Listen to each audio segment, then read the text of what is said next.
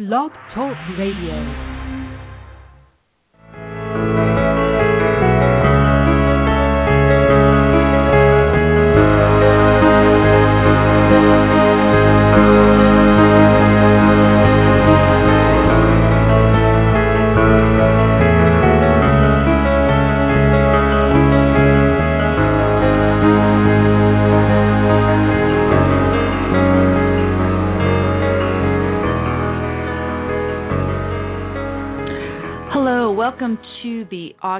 30th, 2013 edition of Don't Let It Go Unheard, where we discuss news and politics from the perspective of Ayn Rand's philosophy, objectivism. That's the philosophy behind the uniquely American sense of life, the sense of life of those who believe we have the right to life, liberty, and most importantly, the pursuit of your own individual happiness.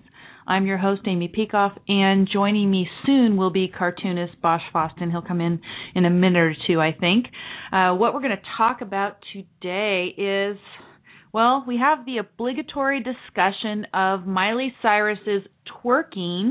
I actually just had to fix a typo on my blog over at don'tletitgo.com because I put tweaking instead of twerking. I learned this new verb this week thanks to Miley Cyrus.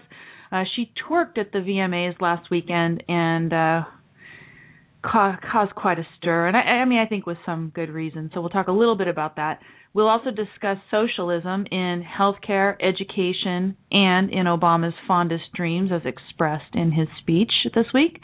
And we'll have to talk a little bit about Syria, of course, although I think um, Sunny Lohmann did a great job dispatching that topic this week for about, you know, all that I want to say about it, really. But we have a little bit more. Ted Cruz and also Anthony Weiner are on the agenda, but you can go to my blog at don'tletitgo.com to see the program notes linking to all the stories that we plan to discuss. So, yeah, I did another alliterative title to the show today Cyrus, Socialism, and Syria.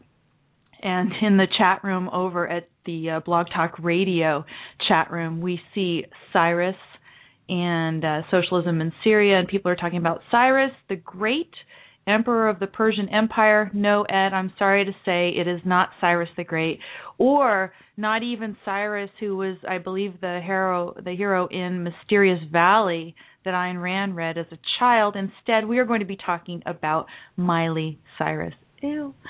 Um, Robert NYC in the chat room says Miley Cyrus, no talent but desperate for attention. So I'm glad that the chat room is up and running. Hi, John. As he says he's testing there with a emoticon there in the chat room at Blog Talk Radio.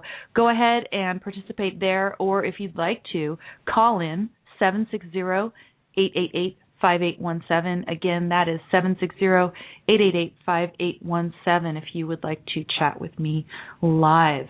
Uh, a few program notes and little announcements here. Many of you saw I put the link out at the Don't Let It Go Unheard page on Facebook and out on Twitter and things like that.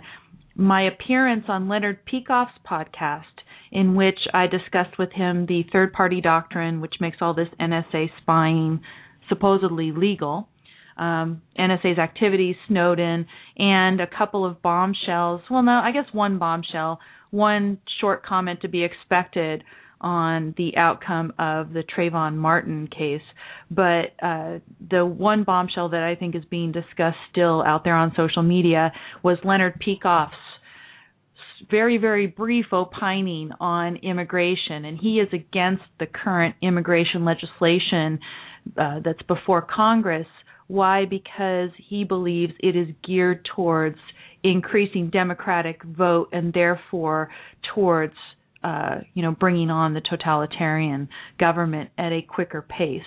So he puts immigration in the context of where we are right now and what this particular piece of legislation is going to do in terms of its effect in pushing us faster towards totalitarianism. Definitely suggest that you check that out to get his language word for word. So that was one of the little program notes there. Yeah, check out, listen to the the discussion. I had a great time talking on his podcast and uh, got a good reaction so far to uh, to that. The other thing is that I am happy to say that I have accepted an offer of publication from St. John's Law Review for my article on the third party doctrine, the doctrine, uh, excuse me, the article in which I argue that the third party doctrine should be eliminated. The article is called Of Third Party Bathwater How to Throw Out the Third Party Doctrine While Preserving Government's Ability to Use Secret Agents. And I suggest that you say that five times fast. I, it's taken me a while to memorize the topic of my own article. That's how crazy it is. But it is an accurate title, and it is in the style of law review titles where you try to pick up on something a little quirky and funny, but it actually also has to be descriptive of the article. I think I've achieved that in that title. And then again, if you go over to the program notes at don'tletitgo.com, you see in the third line, I am uh, linking to Yaron Brook on Facebook and Twitter. Why am I doing that? Because Yaron Brook will be here next week to talk to me for an hour. He hasn't been on the show for a long time, which means I think he's been neglecting his presidential duties. You know that Yaron Brook is honorary president of Don't Let It Go Unheard because I mean we just we had to copy Red Eye. Red Eye's got an honorary president. They have John Bolton we have Yaron Brook, and so he's going to come back and make an appearance, which I think will be fun. And I imagine we'll talk about Syria, although I think, according to the timeline that I've been reading about in the news, that Syria is supposed to be over and done with by the end of next week. So, I mean, we'll be able to do, you know, do you think we should have gone to war in the first place? What did you think of the war and how it was prosecuted? Everything will be just done by the time he gets here. So that should be uh, fun to talk about. At least fun to talk about, not fun to contemplate. Uh, then I have to do an, a little obligatory story because I, I mean here I am. I'm a privacy person. Been talking about the NSA and Snowden for a long time. I don't want to talk too long about this, but I just wanted to put there in the program notes and mention briefly Obama's pick for the NSA review panel. You know, he wants somebody to review the activities of the NSA and assure the American people that all of it is on the up and up. Who has he picked? Cass Sunstein. He was going to be a member of this panel that was going to review the surveillance practices of the NSA. As far as I know, he's still being proposed for this position. And the article that I linked to is from the Washington Post. And the Washington Post says, well, gee, isn't this really ironic? Because Cass Sunstein is on the record as being in favor of government paid persons to engage in what is called cognitive infiltration of conspiracy theory groups on social media or even as they call real space groups, etc. Uh, supposedly, Sunstein is not in favor of this infiltration being for purposes of gathering intelligence, you know, uh, you know, get, getting names and addresses and uh, you know comments of all these people, but instead the the people are you know supposed to be there for a very benign purpose, says Sunstein. That purpose being to influence the conversation. That you know we don't want all these conspiracy theory groups out there to actually just look at the reality of things or have people who aren't government paid employees, you know, talk them out of it or expose them to the truth. Rather, we need government paid agents to go in there and influence the conversation. And what the Washington Post admirably does in this little piece that I've linked to on my blog at don'tletitgo.com is say that, gee, this sounds an awful lot like the 50 cent party of online commentators who are paid per comment by the Chinese Communist Party to sway public opinion. Yes, uh, government, it is not a proper function for you guys to pay people to infiltrate groups, even if these groups are misguided, just to sway their opinion. Now, you know, you could say, okay, if there is a group that is actively planning overthrow of the government, yes, the government should have something to do with that. But that's not what they're talking about here. They're just talking about people who have all kinds of conspiracy theories, a lot of them wrong, and they just like to talk about them and complain about them all day long without advocating any criminal action. If they're not doing that, government has no business infiltrating it one way or the other. So here's this guy, he's on record advocating government agent infiltration of various groups and he's going to be one of the people in charge of deciding whether the NSA is abusing its seemingly unlimited authority over American citizens. Again, I think Sunny Lohmann did a really nice job in her fourth weekly Sunny News cast this week discussing Sunstein. And she's got a nice little picture of Sunstein too. So don't turn me off right now. Don't go watch it right now. But give yourself a reminder on your iPhone or something to go watch Sunny Lohmann's fourth episode later because that was really uh, fun. Now let's see here what we got going here in the chat room. Uh, people did like the show on Snowden. Yeah, uh, Leonard Peikoff did an excellent job discussing Snowden and the heroism piece. Um, and Ed in the chat room says he agrees with Leonard Peikoff on immigration. Um, Robert NYC says, Has he missed a discussion of the Steve Jobs film? No, Robert. Embarrassingly enough, I have not seen that film. I have to admit that. Ooh, don't hit, just don't hate me. Don't hate me. I have to go see it very, very soon because I definitely want to discuss it. So, no, you haven't missed anything. Please tune in. Maybe we'll be able to talk about it next week. I'm going to try to give myself an assignment to see it over Labor Day weekend. I have been way too busy. One of the things that I've been horribly busy with, horrible, is my air conditioning broke down and I had to have it repaired in the hottest days of the year. It has been miserable and I've been having to just put off all sorts of other things in order to to get that thing fixed. But it is now fixed. I am not sweltering, so I'm not going to have that as an excuse if my brain goes bad during this live broadcast. So let's see what's up here. Um, yeah, no Steve Jobs discussion yet. Ed is keeping track. Uh, Freedom Breeze. I think Freedom Breeze is a new participant here in the chat room. Welcome, Freedom Breeze. Yes, Snowden is a hero. Uh, great discussion. He agrees he or she agrees. And then Liberty Panacea, I think also a new participant in the chat room. So welcome, welcome to new participants.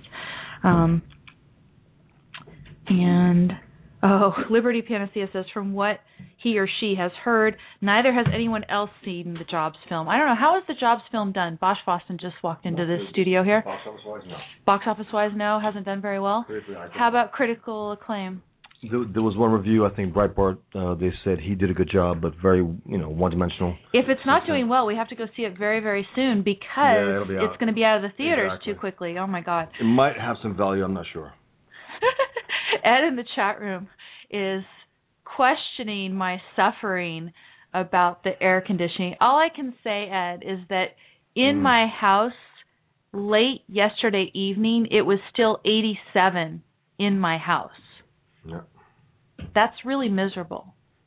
That sounds maybe not terrible, but it was miserable. Hour after hour after hour being in 85, 86, 87 degrees in your house.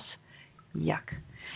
Yep. So yeah, that that has been a big preoccupation for me. And yeah, maybe I'm a wimp. I am a native Californian. I am a native of Southern California, Ed, and I think we are spoiled in terms of temperature extremes. Yeah. Yeah, Yeah. yeah. I come from back east, so this is definitely I'm spoiled. Definitely. But imagine how quickly you can get used to it, right? So Oh yeah. once the air conditioning was working last night, it w- it got seven degrees cooler within 50 minutes, which I was very impressed with. But then by this morning, when you're looking at say 76 degree temperatures in the house, which sounds good, it didn't feel that cool to me. No. and then suddenly, a couple hours later, 74 feels very cool to me again. So I I don't know. I think I think the body when it's adjusting to these extremes in temperatures does all sorts of strange things too. It is not a pleasant experience. Just just let me tell you. Okay. Now, I, I already talked a little bit, Bosch, about Cass Sunstein being proposed as a member of the panel to decide whether Right. the NSA is abusing its powers, and that he himself, according to the Washington Post, has advocated infiltrating so-called conspiracy theory groups and using the infiltration, you know, and the, we're talking paid government agents, infiltrate these groups to sway You mean their to, opinion. You mean to nudge because he was. well, nudge, yes. He's the guy behind the book Nudge. Yeah. He's also married to uh, what's her name? Powers. Powers, yeah. Yeah, the uh, pig at the UN. Yeah. Our alleged representative who wants basically to uh, sell out our sovereignty to, to, to the world via the UN. Beautiful stuff. Yep. But yeah, they, th- they deserve each other. I I think I think Sunny basically had the best Yeah. reaction, which is just head desk, Yes. basically head desk. Head desk, head That's, desk. I think that's what head desk is made for for appointments like this, where you just say, "Could he do anything more ironic? Yeah. Anything worse? I don't know." Miley Cyrus. Ed, Ed, Ed was hoping that we, Ed was hoping if you look here in the earlier chat room discussion, Bosch, Ed was hoping that Cyrus was referring to Cyrus the Great, Yeah. emperor of the Persian Empire, but no. I was thinking of uh, Ayn Rand's first uh, hero that she fell in love with in fiction, Cyrus. But then you hear, you know, you see this creature on MTV. Now I didn't watch it. Every time it pops up on on Facebook, I see her ugly tongue out. She's very unattractive. She's very ugly, very unsexy. And that's why I think she her whole thing is don't look at my face, just look at my alleged body. And you know, what she's 19, 20 years old. She's 20 years old. so she doesn't have to work out. She's just well, I, I. I think Gutfeld made a decent observation about that. He says if you're 20 years old, you better be in shape. you yeah you you I mean, you you you, you, know, can easily be hot at 20. and It's, it's not like a huge accomplishment. Also, you can eat anything so you want. He's more impressed. I mean, I don't think Madonna looks that great. I think in a lot of the, a lot of her stuff recently, she looks overdeveloped, like Yeah. she's making herself too muscular Right. To compensate complex. for her age or something. Or just but, also to you know look away from my face. Just look at my arms. But, but I mean, to the, to the extent that Obama, I mean, Obama, what a, what a horrible hold on a second, slip. Hold on a second. Horrible slip. He's he, he's the same thing. He's a pop culture figure. Madonna, Miley Cyrus, whatever his name is, Miley Miley Cyrus, Miley Obama, Cyrus. same thing. He happens to be president of the United States of America. Just happens to be, but he's in that same ilk. I I plead that my body's still adjusting to the air conditioning and my my lack of I don't sleep. mind that but, slip at uh, all. I think it fits perfectly. No, but to the extent that Madonna looks good, Yeah. it's much more of an accomplishment Yeah. than Miley Cyrus at 20. Yeah, but again, as you hot. note, um, she doesn't look good. I mean, you see her arms, the striations in her biceps. I mean, the the uh, it's really ugly. I mean, it really is. yeah, but too this- but- overdeveloped. I've been called the Molly, the Miley Cyrus virus, but she's just a symptom of this ugly culture that we're in. And I wrote, I wrote something the other day. I say, you know, HB from top this to now bottom this, and next year they're gonna have to get lower than this, do something even uglier, even more stupid and depraved. You know what's horrible is that I watched it. I couldn't. I watched it. And you know there'd be no point in me playing you any audio clip from it because the audio is completely undistinguishable. Yeah, are they I mean, singing? what what do they do? I, I mean, basically, it's background beat for them to shake their bodies around and her to do all of her gross stuff. People in the chat room, did you guys watch it? Let me see here. Yeah, she wasn't really singing, says Waldo reviews. Well, she was there. she was tonguing in the air. I mean, that's what I from a, a little like clip. It was like a second or two here and there. She's she has her ugly tongue out. Yeah. You know, I can't resist going back to the the air conditioning comments here just for a second because the chat room's been very active on it over here. But think about life Um, before air conditioning. Think about that. Exactly. I mean, In what Texas we, what we need to do else. is we need to follow Alex Epstein and thanks fo- you know thank fossil fuels for making air conditioning possible because it really has Wow, it is. uh, it's become. ma- made our life so much better. But the the other thing too is that Ed admitted that I was right to complain, but you know, 85 to 87 in the house is really really horrible. yeah. So that was good. He says, "Okay, that's pretty hot. Go to the beach." The beach was pretty hot here recently too. It's Yeah. been very hot the past few days. Summer's been we, great. we we've had a beautiful summer Oh, up to the past few days, and then my air week, yeah. conditioning failed. Not too much a coincidence. yeah. But but here's the other thing. Freedom Breeze in the chat room uh, very observantly notes that I would perhaps be awarded merit points Huh. from Southern California Edison right. for conserving energy. That's yeah. right. Southern California Edison will try to bribe you into using less electricity. They'll say, you know, here's a power savings day or whatever the hell they call it. You'll get this email Mm. and they'll say, you know, if you use less, you know, less electricity than normal on this day at this time, then we'll give you a credit on your bill, blah blah blah blah. But the horrible thing is, Freedom Breeze, and the reason I'm bringing this up is that I kept pathetically trying to run the thing even though it was leaking refrigerant and it was very low. Yeah. So I was getting very little effect out of it. And what was the actual consequence? It was running constantly and it froze over. So no, I get no credit on my electricity mm. bill. I still had no air conditioning. I suffered and we had to suffer even longer because you have to wait for like 3 hours for the thing to thaw out before you can turn it on. Right. So okay, I'm done. I'm, I have to be done complaining about this air Fine. conditioning. It was tough. Let's go back to Miley Cyrus booty shaking VMA performance, As it is called at the CBS News headline. I have a link to it. There is a video. You can watch the video. I, I think it's why? worth I mean, why? well, I think it's worth watching because I mean, I don't know. I feel like my stepdad used to be when I was a kid and I used to show him the music and all the performers and stuff that I liked and he said, "Oh my god, you know, everything has degraded so much Yeah, and it used to be so good and now it's so now look. horrible and worthless." And this, Yeah. I look at it and say, "This is horrible and worthless." My question is, what is there of value in Miley, Miley Cyrus' performance? No, but the fact is, uh, I, I don't know anything about her. I really don't. I, I'm I'm not playing dumb. I just don't, and I don't want to know. Um, is she a singer? Is she an actress? Is she what is she? And what is this? Uh, And she's also- been an actress in Disney movies, right? Okay, I don't know. That's what I understand. Someone said Disney, but I don't know in what in what capacity. Disney television, Disney movies. I don't know. Disney children's movies, and that's one of the things that really makes this horrible, right? And She's trying to. Uh, let me let me skip down in the CBS article here a little bit because it's interesting. Lance Bass, who was I know, in I know um, the name Lance Bass. um he he he performs with this band NSYNC. Did he used to be like a New Kids on the Block or something? Anyway, I know the name I know Lance the name too. So here's you know, and and I think he was famous like in the '90s, really famous then, but maybe he's more you know he's coming back or who knows. Anyway, his nieces and nephews tuned into the MTV VMA Awards to watch him perform Hmm. with oh no duh in sync.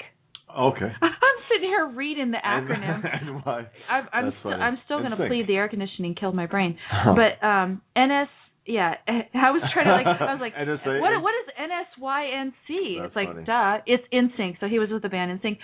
Anyway, they did this performance and he says he didn't know that he had to warn his nieces and nephews that their little Hannah Montana, who, you know, this uh, woman who played Hannah Montana was going to be naked and humping a finger.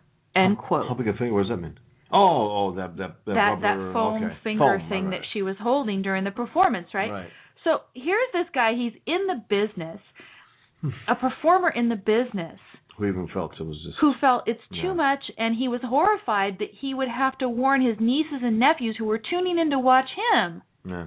that they had to close their eyes and not watch her. How disgusting. Yeah. Uh, Miley Cyrus, as you know, or maybe you don't know, was dancing, performing with um, Robin Thicke, who I guess is Alan Thicke's Yeah, son. which is Okay. funny. I mean, Now, I- Robin Robin Thicke Alan is Thicke, I remember he was in that low, I mean, that corny show years ago. Uh, I heard the name. I was, wait a minute, is that that guy's kid? I guess it is his, Right. his kid. Right. Yeah. So Robin Thicke, but you know, one of the things that the people on Red Eye were giving him hell for, which I think is deserved. Robin Thicke is 36 Yeah, years old, Right. and obviously they and did his wife some. and his beautiful wife was in, the audience. She's Yeah. a black actress. I, I, I forgot her name, but she's very, very So, attractive. so here he is. He's doing this performance in which Cyrus, who's a 20-year-old girl, Now, did he know this, or is- did she ambush him? Because meaning, I don't think she had any any plans. I think she went out there like an idiot and just did her thing and set to hell with any kind of rehearsal, whatever. Because that's, from what I gather, that's what it was. Was it was an absolute crash, a, a mess. If they rehearsed that, you know what I mean? If when I heard whatever, if they rehearsed that, think about that. To rehearse something like that. It's like, I mean, what would the rehearsal consist of? It'd be like, okay, well now I'm going to go over here and I'm going to bend over and shake my You know butt I mean? around. I'm gonna stick my tongue out and uh, you know look as try to look desperately sexy, even though I, I can't. It's impossible. But I'll try to look sexy. Yeah, growing pains. Right, right. Growing Uh, pains, yeah, that's right. The thick. Yeah, and and you know her her father Billy Ray Cyrus, who Yeah, was I mean, on the show with her, has when- tried to defend it. Yeah, when I heard that was a father, I said, of course, he was Mr. Mullet from the what 80s, 90s. He tried to play. I think he tried to act in. Uh, he played a, a, a yeah a show called Doc, where and uh, just just out of curiosity, I tried to find a video. I couldn't find anything of it. Nothing. I guess maybe he expunged it because it was, it was that bad. But he was another yeah achy breaky heart. That was that was a song oh no! with that monster mullet that he had. Oh my God, this is sad. But no, so Gloria Loring is Robin Thicke's mother, and she told a publication which is called literally OMG Insider, like oh my God, Insider. Uh, she said, "quote I don't understand what Miley Cyrus is trying to do. I think she's misbegotten in this attempt of hers, and I think it was not beneficial. She added, quote, I didn't get what her point was. It was so over the top as to almost be a parody of itself. Well, there is no point. End quote. There was no point. Uh, Jonathan writes something here. Check it out. Uh, what does Jonathan say? Oh, he says Miley reminds me of what Ayn Rand said about 1970s Oscar streaker. Yeah. Yes, at the height of excitement, elegance, glamour, and what this creature wants to do is drop his pants in the middle of it all and thrust his bare buttocks in everybody's face. Yeah. End quote. that's what the pig did.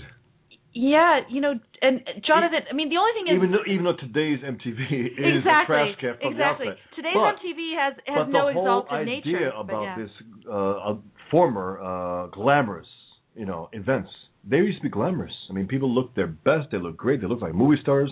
They acted sophisticated. They were, you know, really respectable. And now that's not the case. But she just took it to a whole nother lower level. And that's why I said, you know, from top, top this to bottom this. And who the hell knows what what will happen next year? I mean, who knows? Well, and the Will other, they actually be having sex? I mean, I don't know. uh, you know the other thing too i mean here she is you know she's flaunting her her thin body but she was kind of a little flabby and it she looked unattractive at certain angles i was like What why is I've she doing this Very unattractive. Um, very unattractive. Not sexy at all. Desperately trying to avoid like look at everything else besides my face. Look at my tongue, look at this, look at the you know. Uh ugly. Very ugly. Re- remember bosch a few weeks ago when we were talking about the return of the 1980s power suit and I was saying, "Oh, you know, if only just, you know, putting on the power Right. suit could bring back a lot of other good things from the 80s." Right. Well, listen to Cyndi Lauper, who was one of the fun, more Yeah. benevolent Yeah. performers from the 1980s. Listen to what she says about Miley Cyrus. She says, "Quote: That was Girl Gone Wild. So sad, so sad." And she says, uh, and it says uh, Lauper went on to address her guest appearance of the rendition of Blurred Lines with Robin Thicke. She said, "Quote: She's in a song that literally says." That the blurred lines allow you to, when a woman says no, she means yes, and that's frightful because that's date rape. Sorry, someone pay attention to the lyrics? There were lyrics in Well, the, in Cyndi? Lauper paid attention to the oh, lyrics. Okay. But imagine she's sitting there dressing and singing that, I mean, excuse me, dressing and dancing that way to a song which says that, you know, hey, if you're dressing that way, basically date rape is okay because you're blurring the lines. Oh man. Pretty gross. Um and Yeah, someone brings up Lady Gaga too. Another disgusting creature who goes out there to look as ugly as she possibly can. but imagine The whole thing is just just let me just ruin if I everything. if I had told you that Miley Cyrus, who played Hannah Montana, would out Gaga Lady Gaga, Yeah. you wouldn't you wouldn't believe it. But anyway, listen listen to Lauper here. She says she says and there and there she is, a young twenty something. She's only twenty, but you know who knows? Uh, trying to prove, you know, she can hang with the big boys and girls. You know, basically simulating a girl gone wild video on stage. And I just felt like it was so beneath her, and really, it was really raunchy. It wasn't even art; it was raunch. End quote. That's uh And that's from Cyndi Lauper. yeah. Excellent. Yeah, I think she's. Uh, I mean, they've gone along. I mean, every year it seems like lower and lower and lower, until again they just. How low can they go next year? I don't know. So I don't know, chat room. You tell me. Am I just You know, and this is the not. the this next not, the next generation this is not. talking about the generation after them No, but being this is not so controversial. It's just low. debased? It's just ugly. You know, it, it, I mean, think about controversy. It- The controversy would, would be if a guy wins an award and says, you know what, I want to thank the troops out there. I want to thank all my heroes, you know, the, the writers that I believed in. That would be controversial. If someone says, I love Ayn Rand t-shirt and walks Right. up and gets an award, that would be controversial. But- this is nothing. Okay, but but remember about this, right? So with Elvis, Yeah. wasn't Elvis one of the first ones to get on stage and gyrate a little bit, But and it made tame. such And he wore a suit while doing that, right, you know, right. and then a jumpsuit. Well, right, right. But I mean, is it just the case that the standards keep changing as No. time goes on, and so therefore I am just No. Another in No. an endless stream of people who decry the next I so. generation as being bankrupt morally, artistically, No, you know why? Because. I don't think anyone actually applauded this. Do you know anyone who who applauded her performance? I mean, in all seriousness, her No. father You know- defended her to some extent, but did anyone applaud it? You know, Say, you know what, you go, yeah. girl. Did anyone say that? I don't know, think so. What was interesting is I was, I was you know watching Red and Red Eye's been talking about this all week, and I haven't watched every single episode, but they had Ann Coulter on, the one that you know supposedly aired this morning 3 a.m. and she said something like, "Oh well." Uh, I, I'm not even going to complain about it, but she wasn't that good at twerking. And if you want to see better twerk, it's like, no, ew. This, this this whole new lingo. I don't. I still don't know what the hell twerking means. I think it's I just still shaking your butt in a certain way Twerking? in What's- front of a why camera. Twerking? I what don't does know. that mean? Anyway. Maybe maybe the chat room can tell us. You know, they can you, You know, can but- but educate Elvis- us old fogies. But you know, bring about Elvis. Elvis was a great performer, a great singer. I mean, he was great at what he did. Uh, today, I don't know. There's no one close to performing the way he did. No one. I mean, no one who will bring that kind of uh, like whoa, whoa this there's something something going on there. Especially a comeback special, 1968. Elvis Presley. Now, Lady Gaga actually has a decent voice and can sing Yeah, well at certain she, points. uh, what about Miley Cyrus? Anything? I, I have no idea. I never heard her sing. I'm happy. I think people here in the chat room said I- that there's nothing much to her. I'm happy I'm ignorant about these things. I really, I mean, I used to be completely in sync with pop culture. Everything was going on, comic books, everything. I'm no longer that way. I don't have to watch this movie. I don't have to watch, get that album. I, I don't do that anymore, and that's that's good. Uh, I only get the stuff that I really want to listen to or or watch. Uh, I just can't fall for this crap. I don't. I don't even listen to radio anymore. You know, regular radio where you just be expose yourself to who knows what. Listen to certain stations like that. Uh, what's called the one where you put it on and you get like a station like you you, you have a Radiohead station. Pandora. Yeah, you- have a Radiohead, a Mhm. U2 station, and you pick up these similar sounding bands, which is pretty good. That's how you find out some some good bands. Otherwise, you'll be you'll be exposed to who knows what. I mean, just crap. I told you where I find my music.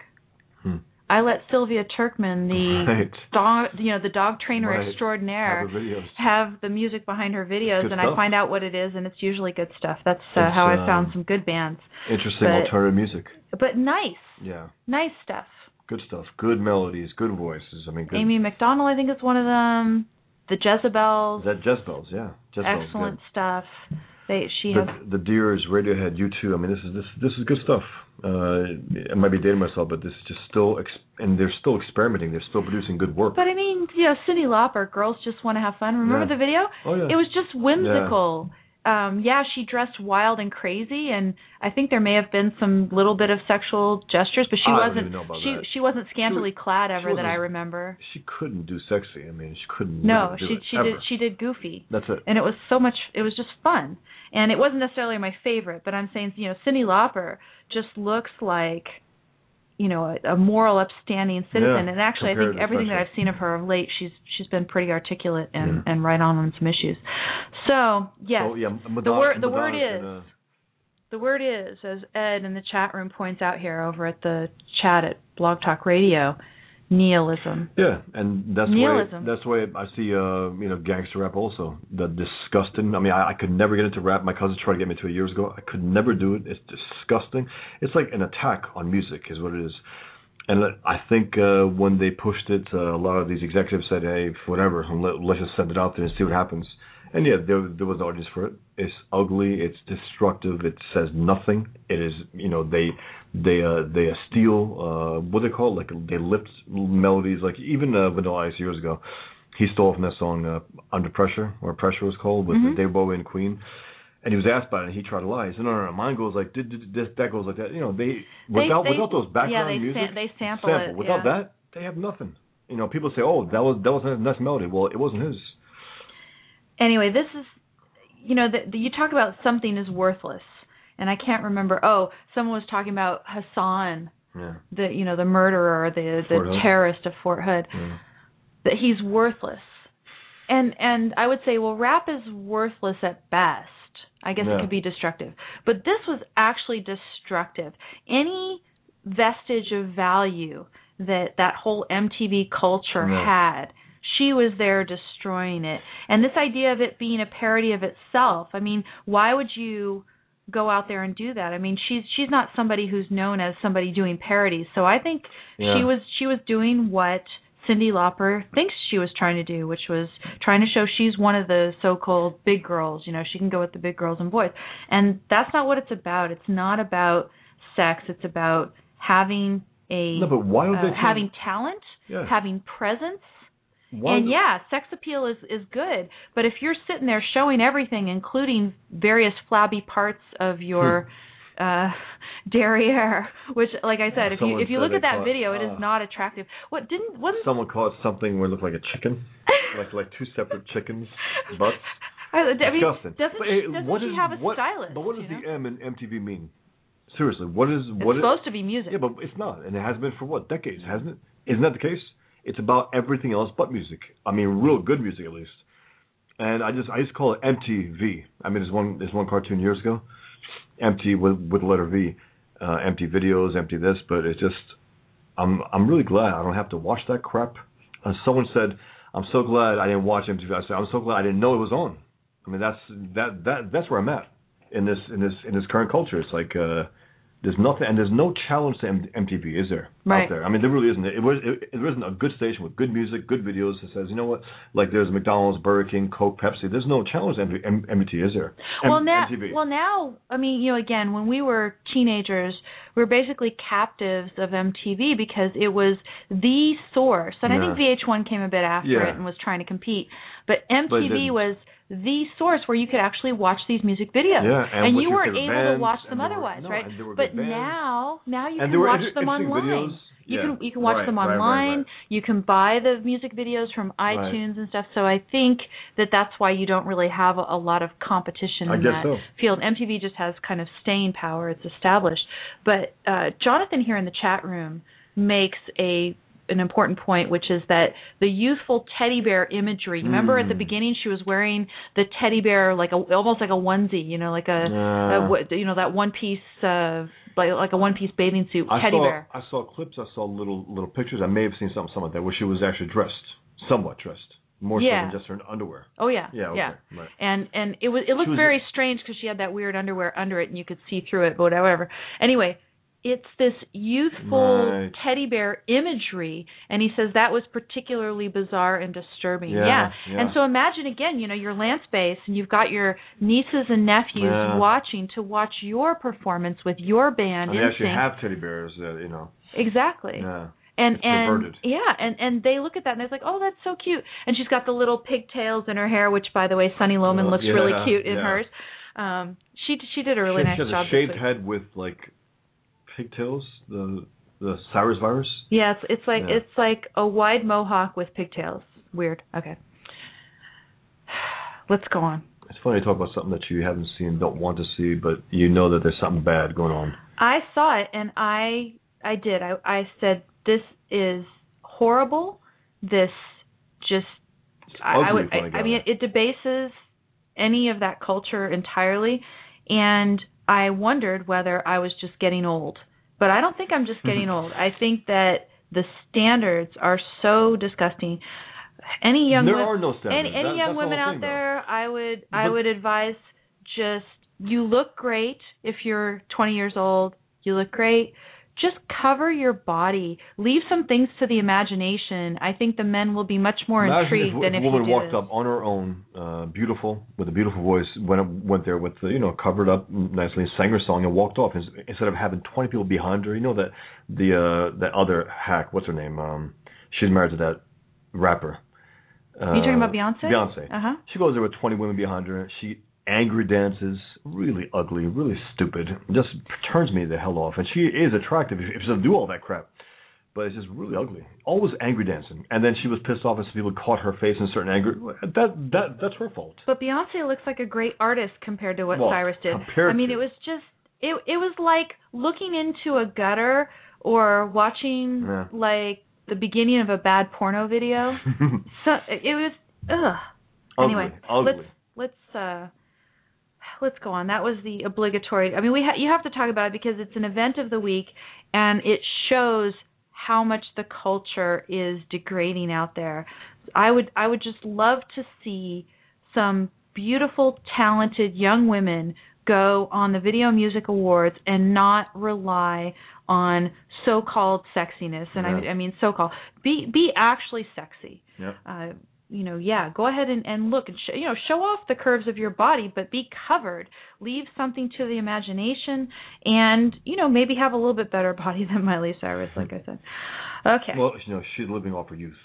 That's Well, we'll we'll see what happens to her because I I don't. Well, well, look at Brit- Britney Spears. I mean, look at her. She's a heavy. She's flabby. She's you know this is. She doesn't care. She was one of those also. Remember her? She was kissing Madonna on the mouth and some other ones. Remember that that disgusting thing that they did years ago? Anyway, Sorry. Kissing Madonna Yeah. looks better than Uh. Miley, Cyrus. I mean, it's just.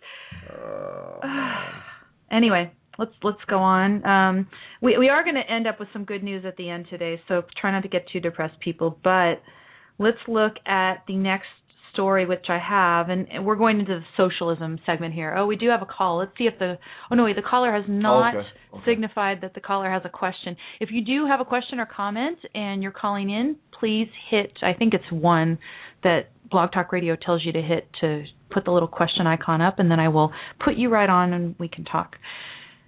People here in the chat room, yeah, it looks like a retarded teddy bear, Hmm. a high teddy bear, maybe high. Um, oh yeah, Stuart says in the chat room, he says the teddy bear image was supposed to be ironic. It was a postmodern teddy Hmm. bear, which is disturbing too. If there's any young people watching, I mean, I think Lance Bass probably wasn't well advised to have his nieces and nephews watching Right. a show like that anyway, right. because it is the kind of show where Right. some disturbing things can show up. I mean, usually you don't expect anything this bad, but right. so uh, that's all So you. he can't play in his anthem, but you're, you're right. I mean- he- and he's far more in sync than than we are about this stuff. Yeah, and you certainly don't want any very young children in sync. You're funny. You don't want any young children watching this. That's for sure. So, uh, Freedom Breeze in the chat room says exactly. If we walked, if we all walked around naked, shaking everything, how exciting would that be? It wouldn't be exciting at all. No, I mean, you know, this not this That's this is why most people don't really want to go to nudist beaches. Do you do you have any desire to go to a Oh, nudist man. beach, Bosch? no. You know. Ah, Now, most of the people who go there, a lot of times you don't beach necessarily wills. want to, you know, you don't always want to look. beach wills, right? But I mean, even if they all have great bodies, then it would just Right. nudity means nothing at that point. no. So anyway, um, oh, uh, Stuart is correcting us. Lance's last name is pronounced like the name of the fish, Bass. bass, Okay. instead of bass. I'm, Bass. I'm, uh, We don't- fail. No, don't care. Last last week it was Alexis de Tocqueville, and Right. now it's Lance Bass. and Miley virus. Miley virus. Yeah, Yes, that's Yeah. right. Okay, so let's go on. We're going to go into our socialism segment, and I again went for the alliterative title, but we're going to talk about socialism in a variety of areas. The first is, of course, Obamacare. Those of you who are in California who have had anything to do with the Anthem Insurance Company may have received a wonderful email. If you remember, we talked recently about people in California. I have some friends who had their Aetna insurance discontinued because of Obamacare. Now it seems that people who have their individual insurance plans under Anthem are going to be directed into new plans that comply with the Affordable Care Act. So again, Obama's promise, which I'm not going to play for you again. Don't worry, I'm not going to play that audio clip for you.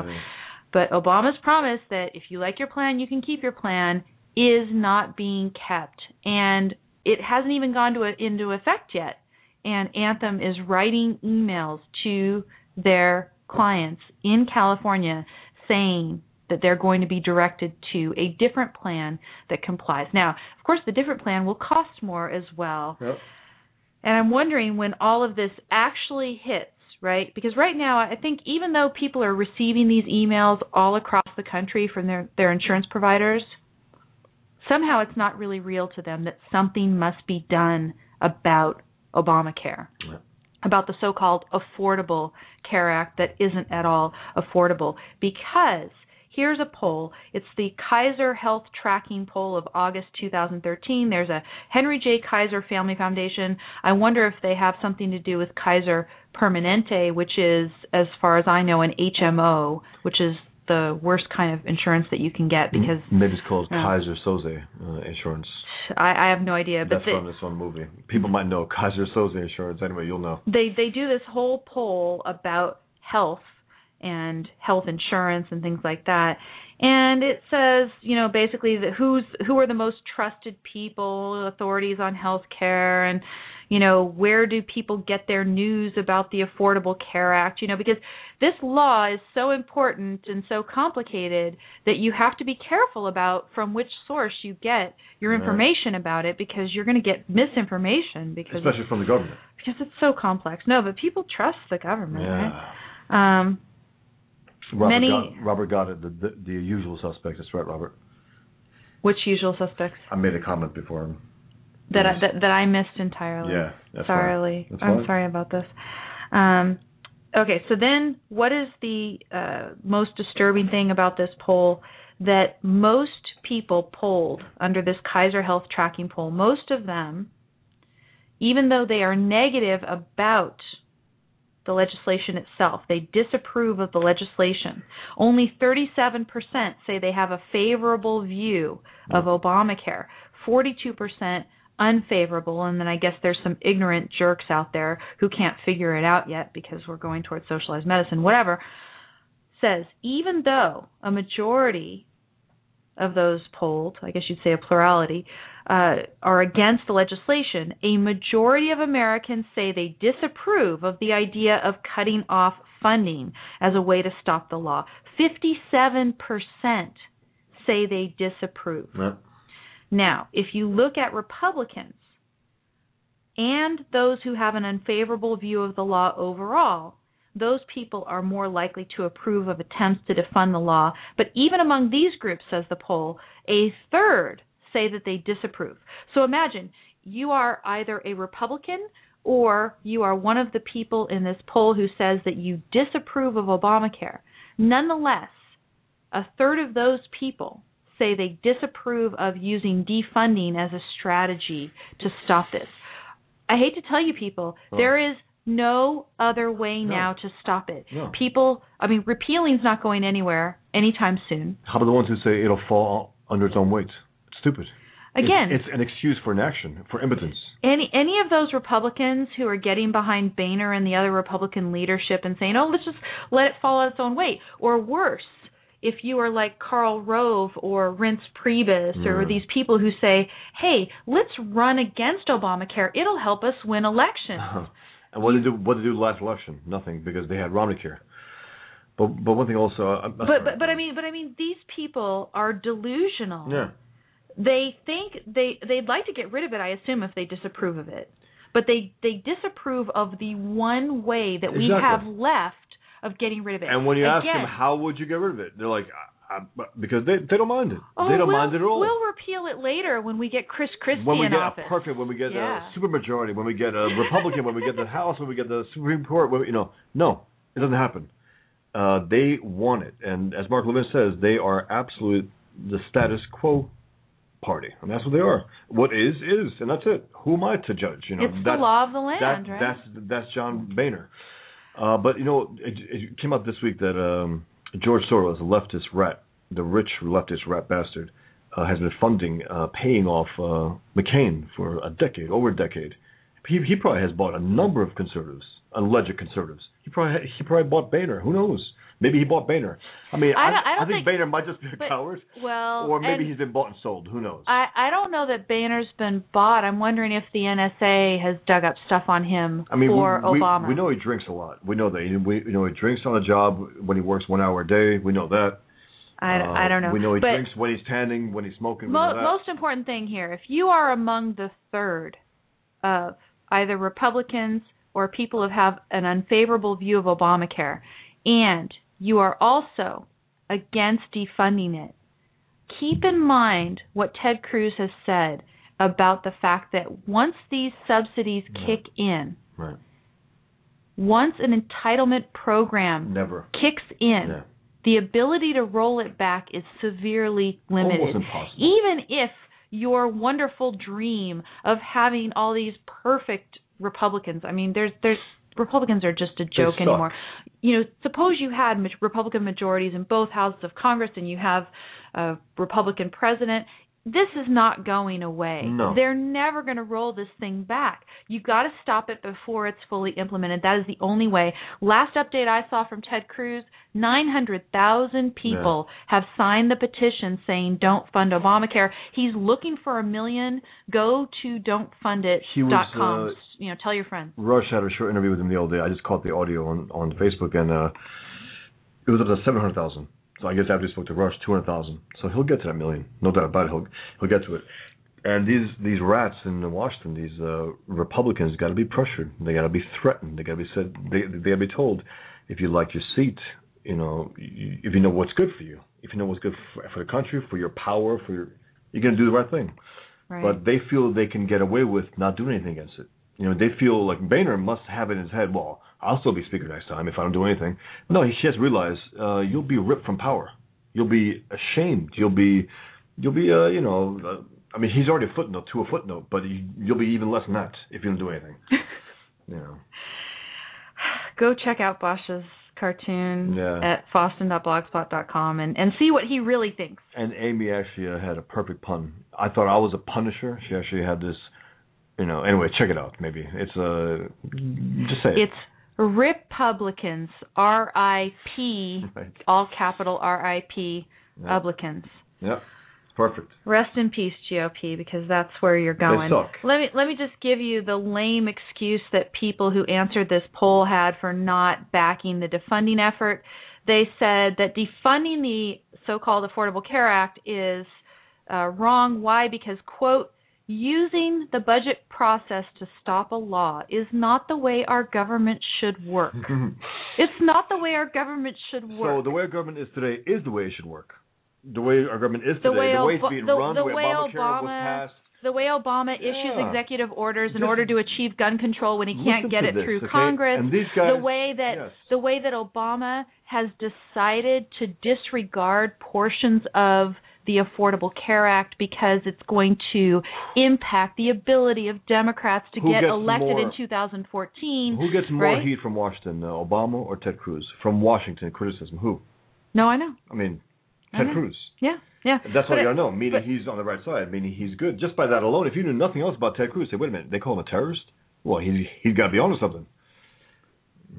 this is this is really really disgusting. Um, you know, th- this idea that even the law itself Right. was passed Exact- properly. ab- ab- Remember, there was all no, no. I mean, th- their idea is no, but these people think, I guess, it was passed properly. Using No. the budget process to stop the law would be improper. Oh, I mean, man. the law was not properly passed. the law is improper. The law was it not adjudicated properly in the Supreme Court, as far as I'm concerned. They have the government has no right to to to be our healthcare system. They have no right to take it over. Yeah. Nothing. Oh, and then this is my favorite one. 35% said their main reason, their main reason for opposing defunding efforts is that they've, quote, heard enough about the health care law and it's time to move on to something else. To something else.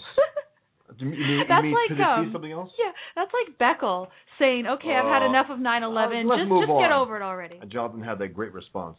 You know, he knows he goes move. You know, move on from 9/11. How about uh, he goes? That's disgusting. ba- Basically, called it. Exactly. And I and I I think it's just as disgusting to say let's Let's you move know, on from Obamacare. Let's And move on from Obamacare. Before it's an action, before it's implemented, you know, before you, you know what I mean? These guys want to let the monster go right past them without protest, without trying to stab it, without trying to stop it in any way. They want to say, well, what are you going to do? The monster's going to run us over. Let's walk with the monster, hand in hand. Towards what? Towards our destruction. Anyway, that is uh, some depressing statistics, and I blame Republicans and conservative commentators who have not got behind the Yeah. defunding effort Yeah. for poll results like that. Yeah. Because again, you have got Republicans and people who disapprove of the legislation. Two thirds of those people say that they don't want to fund it. Yeah. I mean, they they don't They want to stop it by stop it. defunding. They don't want to do the defunding. That is ridiculous. Defunding is the only way to stop it. This is a horrible. I mean, think think about what all of these people have said about how horrible the legislation was. I would I would love to just they have a quotes montage. from 2010. Yeah. Boehner, we're going to stop this by any means. We're going to, you know, He even said defund defund it. Yeah, yeah. He said it. Cantor, that you know, uh, Cantor said it. Some other bimbo from the GOP, they all said it. They're on the record of saying it, and they were voted into power because of Obamacare to fight against it, to stop it. And here are the rat bastards coming out there and basically endorsing it completely by not acting against it. And they had the power to stop it for three years. They had the power to defend it for three years. They did nothing. Now it's in a moment of truth, and they're still doing nothing. I mean, Boehner has to pay a political price for this. Has to pay. He has to be shunned from the GOP. Has to be. You know, someone has to take it over. You, I you need a think- Ted Cruz I to be think the, they the need speaker. to take away his tanning booth privileges. that's what they when- have to that, do. That's when they say, okay, I'm on, I'm on board. To hell with Obamacare, you know. No, That's al- the only way, no though. alcohol, no No alcohol, booths. no no cigarettes, no tanning booths, and then he's in. That's it. Threaten him with that. I don't know. They they've got him on something. That's the only thing I can think Or of. he's just a gutless rat. As simple as that. I mean, you know, it's either or. I don't know. He's a gutless rat bastard, or they own him. Okay, somehow. which is more of an outrage? The fact that Boehner and you know the conservative commentators, so-called conservative commentators, have talked this group of people out of backing the defunding effort. Right. Is that more disgusting, or is Miley Cyrus more disgusting? Which is more? uh, them because they have they we will we'll, we'll pay a heavy price for this. Her, she's a bimbo on TV, out within a minute. We will pay a heavy price for their not fighting. Yeah, I guess That's we could whole say at least nobody really likes I mean, Miley she, Cyrus. she's just yeah. no, no, no one likes. No one Yeah. is backing her up. I mean, if they are, they're pigs. Her father's even like, well, I still love her. You know, meaning that's disgusting, but I still love her. She's my daughter. You know what I mean? No, but he's I love you anyway. yeah, I love you anyway. I mean, I mean that that that is what he's saying. But even he was like repulsed. Probably he's like, oh my gosh, my daughter. You know, I mean, Anyway, socialism, the onslaught of socialism. This is the segment that we're in right now on Don't Let It Go Unheard. People in the chat room here, let's see. Uh, John says he wonders if concierge medicine is going to be prohibited. I haven't heard anything haven't like heard that yet. yet. Yet. But if Exactly. you use arguments like the woman who's going to be talking about uh, education does in a few minutes, I mean, you know, everybody's got to be all in in, in our uh, healthcare system. You know, we all have to be part of the Obamacare approved plans because otherwise it won't work if we don't all just join in and also, suck this, it up, this right? notion that this is just one of the pro, government pro, no, this is the one that will kill us. This is not one of the programs that we've had, one of the social programs, one of the. This is the this is the big one, and Obama knew that. Obama knew that this is the way you quote unquote fundamentally transform this country and the nature of Americans in general. This is how you do it. You take over the health system. You you know this is what every dictator dictatorship does. They own the the health system. They rule it by force. This is it. This is the big one, and uh, we have gutless rats in power who are fighting against those who are fighting it. That's the whole problem. They're fighting against Ted Cruz. They're fighting against Mike Lee. They're fighting against the only, only politicians who seem to have a soul left. As, as I've said many times before, Ted Cruz is fighting against this in a principled way. Yeah. He is communicating his message eloquently, He is. He's and I think he has a real chance if anybody out there. I mean, you know, I've, I've been reading uh, recently Benjamin Franklin's autobiography, and if you think of the things that they endured, the Oh, founding fathers man. endured. Just Right. just in terms of what life was like back then as Mhm. well, okay? But I mean, you know, Franklin educated himself yeah. at a huge, you know, personal cost. I think Yeah. you know he he gave up a lot of sleep and leisure activities and everything else to study, study, study, and do his printing business and everything else. Imagine how hard these men worked to give us the country that we have. look at these pigs and letting go. these yeah these these total pigs. So I'm definitely more disgusted by that. And Robert NYC in the chat room is uh, first of all he agrees with me that the bio is awesome. Yes, it is great. But he says I think quite rightly here that Cyrus doesn't really affect us. We can No. turn her off. But government is now ruining our lives by force. Yeah. That's what Obamacare is doing. And these pigs Yep. Are continuing to defend it and say, oh, you know, you wouldn't want to defund this huge octopus that is going to stick its tentacles into every aspect of our lives and I mean, suck the life out of us. I feel like, remember we were watching these Superman cartoons recently, with and there were like repul- two in a row where the villains were like these repulsive octopus Right. type things where the tentacles would come out and grab you and this strangle you. hot This is what I feel like Obamacare is going to no, do. it's a monster. It's a monster. It's the big one. It's the one that will de- that will destroy us. And the rats. The and you know what? Again, Obama exposed the Republicans for the uh, status that they are. He exposed the leadership, the majority of them, for what they are. They're government rats. They will not roll back anything because, in their mind, well, when we're in power, it's Republican care, you know, and we'll call the shots then. He called the shots. Now we'll call the shots. That's this is their attitude. This is who they are, and they all got to be defeated. Every single last one of them. They got to be wiped out, politically speaking. They have to be. Next midterms, they got to pay a big time price for this. Whether they lose the House, hopefully they don't. Hopefully someone can take over. And again, the House can pick any speaker they want. They can pick a Ted Cruz. They could pick Mike Lee. They could pick someone worthwhile. Mark someone, Levin. Someone, Mark Levin. no, but they can do that literally. yeah. There, there are no rules of who they can pick. That's right. I can be speaker. What do you think? You, What do, what do you think? I think you could. Okay, I mean, I'm not, I'll- I'm not I'll- that articulate, I'll, but I'll, I'll give you the outlines like we do say- here on the show, and and and I'll let you go because you but know let's your just say. I'm more articulate than John Boehner. Okay? Yeah. Can you can you give me that? I would say Yes. so. And, and Are you're you joking? You wait. You well, you, are you articulate. hesitated, he, he's sometimes articulate. The point is, is that you are way more principled, and that's Well, more important to me. Yeah, I mean, So- and I wouldn't. I mean, you know, when does he speak? Infinitely more the principled. idiot comes out there. more. What in The the idiot comes out there. If you recall, uh, after the uh, scandal, one of the scandals, one of the half dozen scandals Obama has been dr- drowning in, um, uh, who's getting fired? Remember his first words about the NSA? Who's getting fired? That was the question. Yeah. He never answered his question. He, ne- he never did. He figured, well, oh, Well, one's and people don't get fired in the Obama I know that, I know administration. They get put on suspension But paid by tax. He's dollars. the most That's powerful. Republican in Washington. He's the third most powerful man in Washington.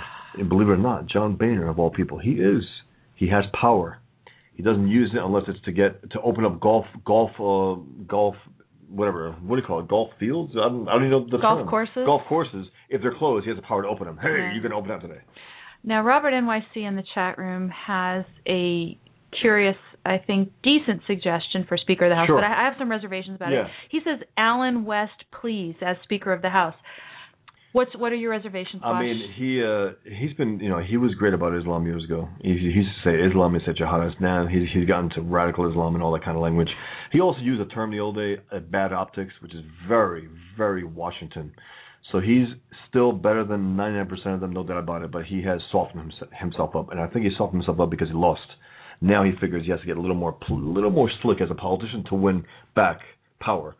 You know, this is the thing. There, I think there are a lot of people who are commentators, right? And Allen West, they have the Next Generation TV. They're doing a lot of online, uh, you know, and, and on media commentary. He, I think he goes on Fox still regularly yeah, and everything does. else. He does, and he's So- still he's excellent, but Well, he but, softened himself well, right, right. And if and if And he they, voted for a their thing. their idea is that if you want to be a respected commentator, then you're always going to try to play devil's advocate and try And to not advocate and, and, and try to say, you know, okay, well, if Obama wants to get away with destroying the country with his hand tied behind his back, the better way to do that is to have good optics, you know. Right.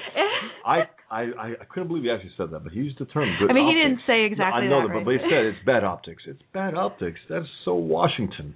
Allen is better than that. He's better than Washington. It's like it's like it's like let me help you, Obama. You know, I, I'm not going to criticize what you're doing. Let me just critique the way that you're doing it a little bit. Robert says, yeah, he, called most Democrats. Uh, he called most Democrats communists, and he, he has to do it, and, and that's why he's so much better than them. And I hate when he undercuts himself, which he's been doing of late.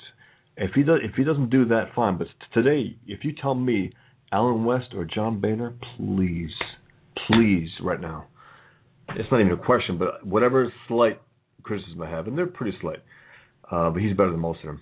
Just, I, I don't believe it's it's actually him.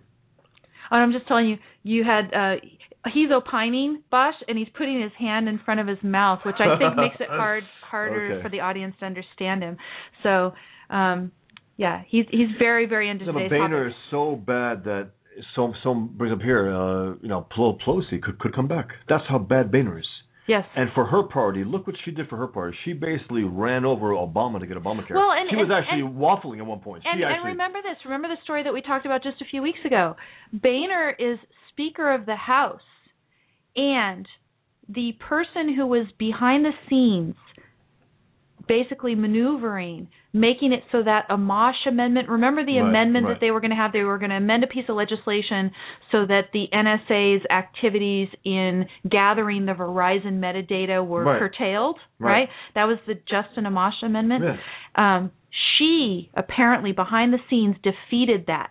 right. Yeah, yes, she did. Yes, she did.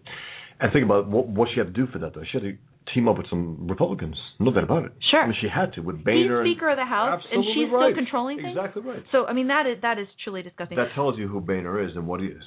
So we are in second hour of Don't Let It Go Unheard, and so far we have gotten through basically only two of the stories Wow. that I've got over at Don'tLetItGo.com. No, it's fine. It's I'm fine. leaving. No, no, no, you're not Oh, okay. leaving. Um, Well, people have complained about me, so check out check out the program notes over at don'tletitgo.com if you want to see how far we still have yet to go to achieve my great aspirations for today's show, but let, one thing we can, I think, dispatch with relatively quickly. But I just I wanted to make a, a note of it under the heading of socialism. Remember, today is Cyrus Socialism in Syria. Second item under socialism is Obama's speech at the Let Freedom Ring ceremony, which was to commemorate the 50th anniversary of the March on Washington, in which Martin Luther King gave A Republican. his I Have a Dream speech. At the steps of the Republican icon, Yes. Abraham Lincoln, and for the Republican Martin Luther King Jr. Yes, Right, Yes. right. And, no, And- and no Republicans were there. Do note that at don'tletitgo.com, we believe in compassionate inf- information because I have linked you only to the text of the speech, Yay. not to a video of Obama giving the speech. Where his where his terrible cadence uh dibba-dibba-dib, dibba-dibba-doo, dibba-dibba-doo, dibba-dibba. that that's how he speaks. That's how he gives his speeches. It's really it's so contrived. Yeah. Now, what you do end up doing though, when you're going to get the text of the speech, I just go to the source. I go to WhiteHouse.gov. So yeah, you're going Yeah, to but be. they on- edit it probably. Maybe if, if if he makes one slip up here and there or something, they they edit it. But anyway, they they might, but still, I mean, make let's better. let's let's give him that this is his speech and, and then go ahead and criticize it. But yeah, you're going to be on a list for having visited whitehouse.gov if you click on that link. I'm sorry, I'm on a list. You're probably on a list for listening to my show right now, whatever. So don't worry about it. So I wonder if the If- NSA enjoys enjoys this show though. yeah, I hope NSA that Yeah. you are enjoying this show. I mean, every every week I think we should welcome them to our listening audience. But if you go through the speech, the first half of it at least, I didn't really have any major problem with it because Well, he bromide after bromide. well, after bromide. ton, yeah, tons of bromides, and, but but no, not just bromides. Some real substance here. There was not only a lot more discrimination at the time of Martin Luther King, Sure, which is which is something to go ahead and and he was con- murdered. and talk about. Well, he was murdered, right? But but also there was forced segregation. There were actually laws, Right. Right. and particularly in the South, Yep. where Where segregation yes.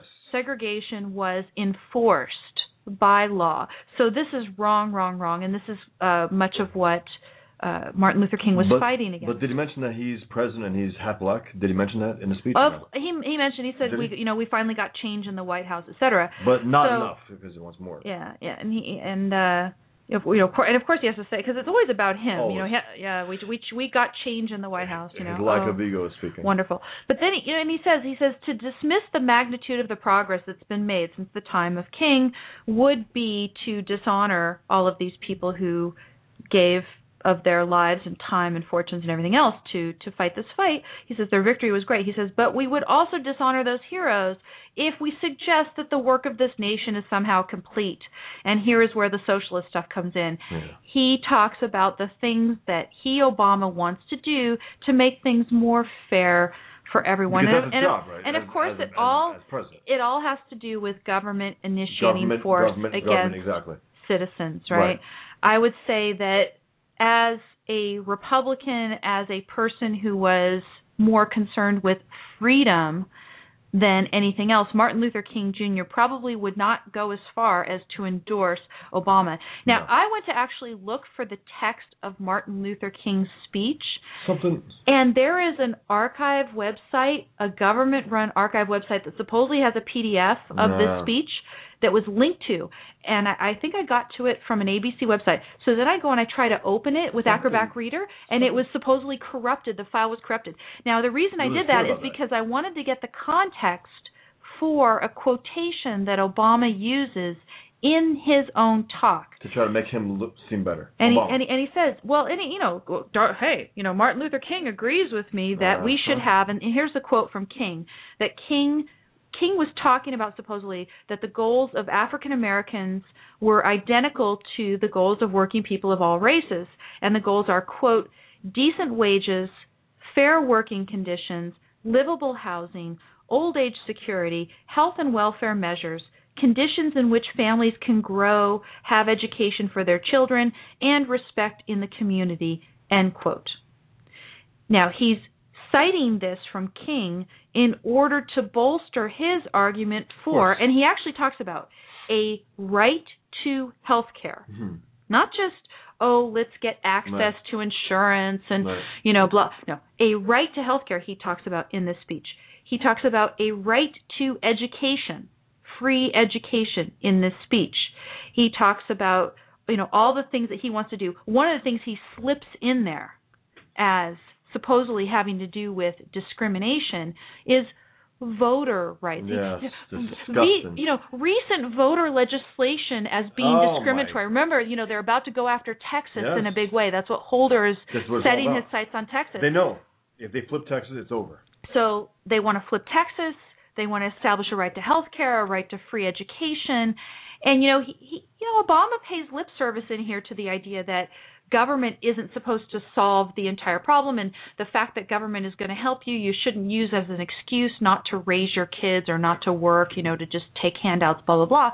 But you know, when he talks about having a fair chance, you know he is talking about equality of result in Yeah. a certain way. And one of the things that really got me the most in here is that he was criticizing those people who would say that the following policies the following policies violate sound economic principles. So he is Mhm. trying to trash people who say that the following things that I'm about to list list right here, you know, quoted from his speech, the following things violate sound economic principles. He thinks it's Because he knows he knows what what makes sound Yeah. economic principle. Yeah, he he, knows, it.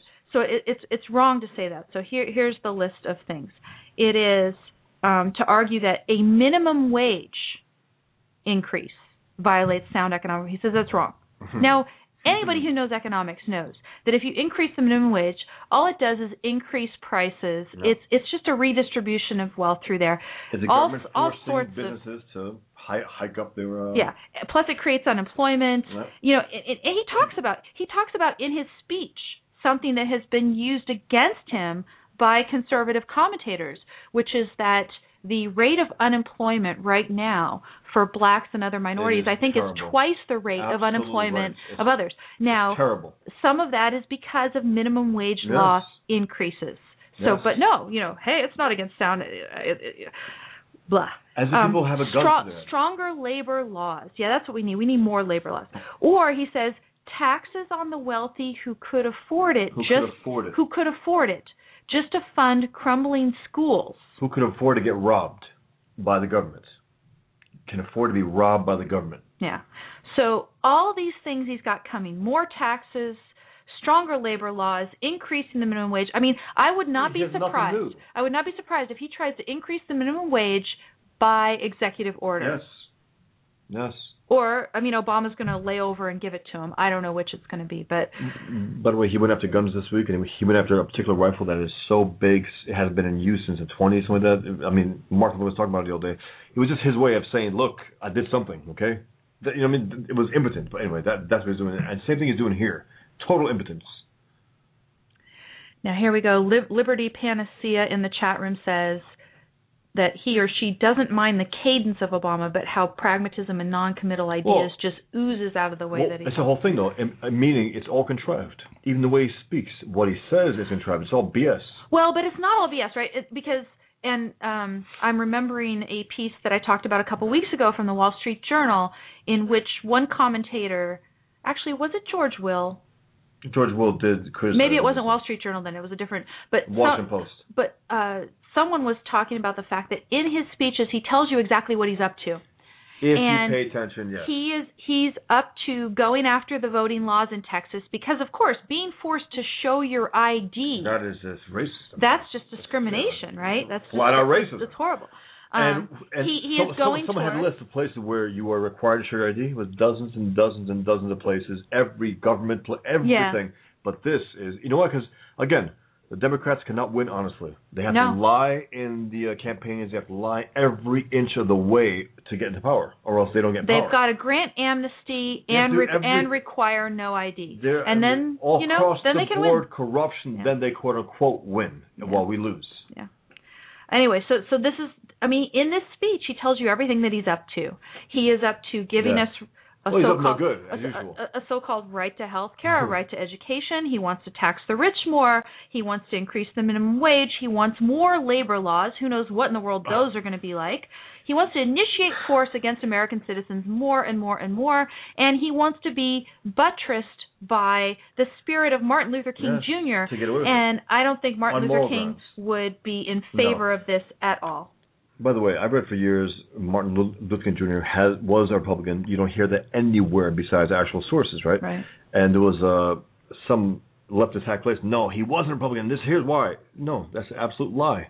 And uh, they will never, ever, ever tell you that that the Republicans were for the civil rights movement. The Republicans, uh, you know, were the anti-slavery activists when they when they were founded. That that uh, Abraham Lincoln was the first Republican president. They'll never, ever, ever tell you this because they live off the idea that they're not and that they're the party of of rights and and and civil rights. And they're right. not. No. And Obama is part of the part of the party that wanted slavery to continue. He's part of that party, and and and he has to be exposed as such. All these hacks out there. You know, the one that last thing that I wanted to say about this is that if, and again, I went to go look for that original speech of Martin Luther King and I couldn't find the text. I'm going to have to be able to find it somewhere, but you'd think you'd be able to find it at the government archive and get a file that wasn't corrupt. Yeah. But if Martin Luther King was in favor of government initiating force in order to achieve some of those aims that he talked about, you know, it's one thing to have goals Mhm. right? African Americans have the same goal for the American dream as we do. Sure, goals. But how do you think those goals should be achieved? Yeah. I would submit that either Martin Luther King probably wasn't against government force to Possibly achieve those goals, or to the extent that he was, I could, if I sat down and spoke with him, I think I could talk him out of it. I think I, think- could talk him out No, of it. he was a reasonable guy. I mean, look, and people they try to paint him in so many different ways. He was uh, a communist. They call him he, because because they had surveillance on him until, until he died. He was this. He was he was everything. What I know is that he actually had a principled argument for rights in his country for blacks. He wanted equal rights, and he wanted this is what he wanted, and he was very Mhm. articulate. Didn't come off like a like a slob like these guys. And let's say, I mean, in, in those days, though, almost all blacks were Republicans. They were because they knew that that was a party of anti-slavery, right. and it slowly somehow gotten to the point where they believed the Democrats were for them, and they never were, and they never, and they still aren't. But so whether he was a principal, quote unquote, Republican in that sense, where small government, I don't know, I don't know. But he was technically a Republican. That, that's what he was, and they'll never ever tell you this because again, that's their thing. They have to believe that that that he wasn't.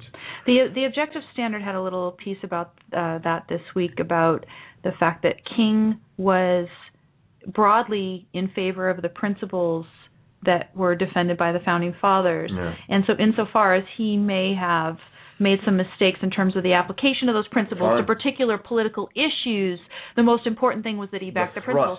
And Obama certainly does No. not support the principles. I mean, Obama has the IRS going after people who are in favor of liberty, Yeah. constitutional rights, no blah, matter blah, what blah. color they are. You know. You know. Anyway, let's let's let's go on to something that I almost I mean, I, I certainly think it's more horrific than Miley Cyrus. It might be more horrific than anything we've talked about so far, including all those horrible people being against the defunding and everything else. Because I you know, after having that interview, especially with C. Bradley Thompson, I interviewed C. Bradley Thompson for Tammy Bruce's show a couple months ago. I am on the abolition of government schools bandwagon in a big way. I think that abolishing government schools and achieving private education and a private educational system is going to be one of the necessary steps for achieving major cultural change in our country. And so if you are also thinking that this is a huge, huge, major issue, perhaps even bigger than Obamacare, you will have been as horrified as I was when I saw this piece this week, which I mean, I, I agree. You know, Ann Coulter said it was it almost seemed like a parody, like you couldn't believe it was serious. Slate published this Right. article this week. The headline is If you send your kid to private school, you are a bad person. Yeah. That's an argument from intimidation. And and also one thing that came to mind, she's calling Obama a bad person, Matt Damon, and every other leftist who has their their their kids. Well, private- and private- she's private schools. perfectly happy calling those people bad people. Yeah. Why? Because she thinks, and, and you know, th- at the very end of the piece is when she talks about this, that she knows that Obama, Matt Damon, any of them, to the extent that they actually honestly see themselves as believing liberal principles, whatever the stupid principles are that those people believe in. She says, don't just acknowledge your liberal guilt, listen to it. So her entire article is about the fact that and we'll all suffer under also. She that, says the, that that you are a bad person if you send your kid to private school. She says not like murderer bad, but like ruining one of our nation's most essential institutions in order to get what's best for your kid bad. I mean, this is a pig here, and she, uh, which, which also says this one idea. What was it? Where she, uh, how'd you put it? About, oh yeah, it, it, she acknowledged that it's bad, but She- ultimately, Yeah, yeah. No, she, ultimately, she she acknowledges that if you do your civic duty, ba- you know, basically, basically, it, it is, it, yeah, it is your duty for the collective Yep.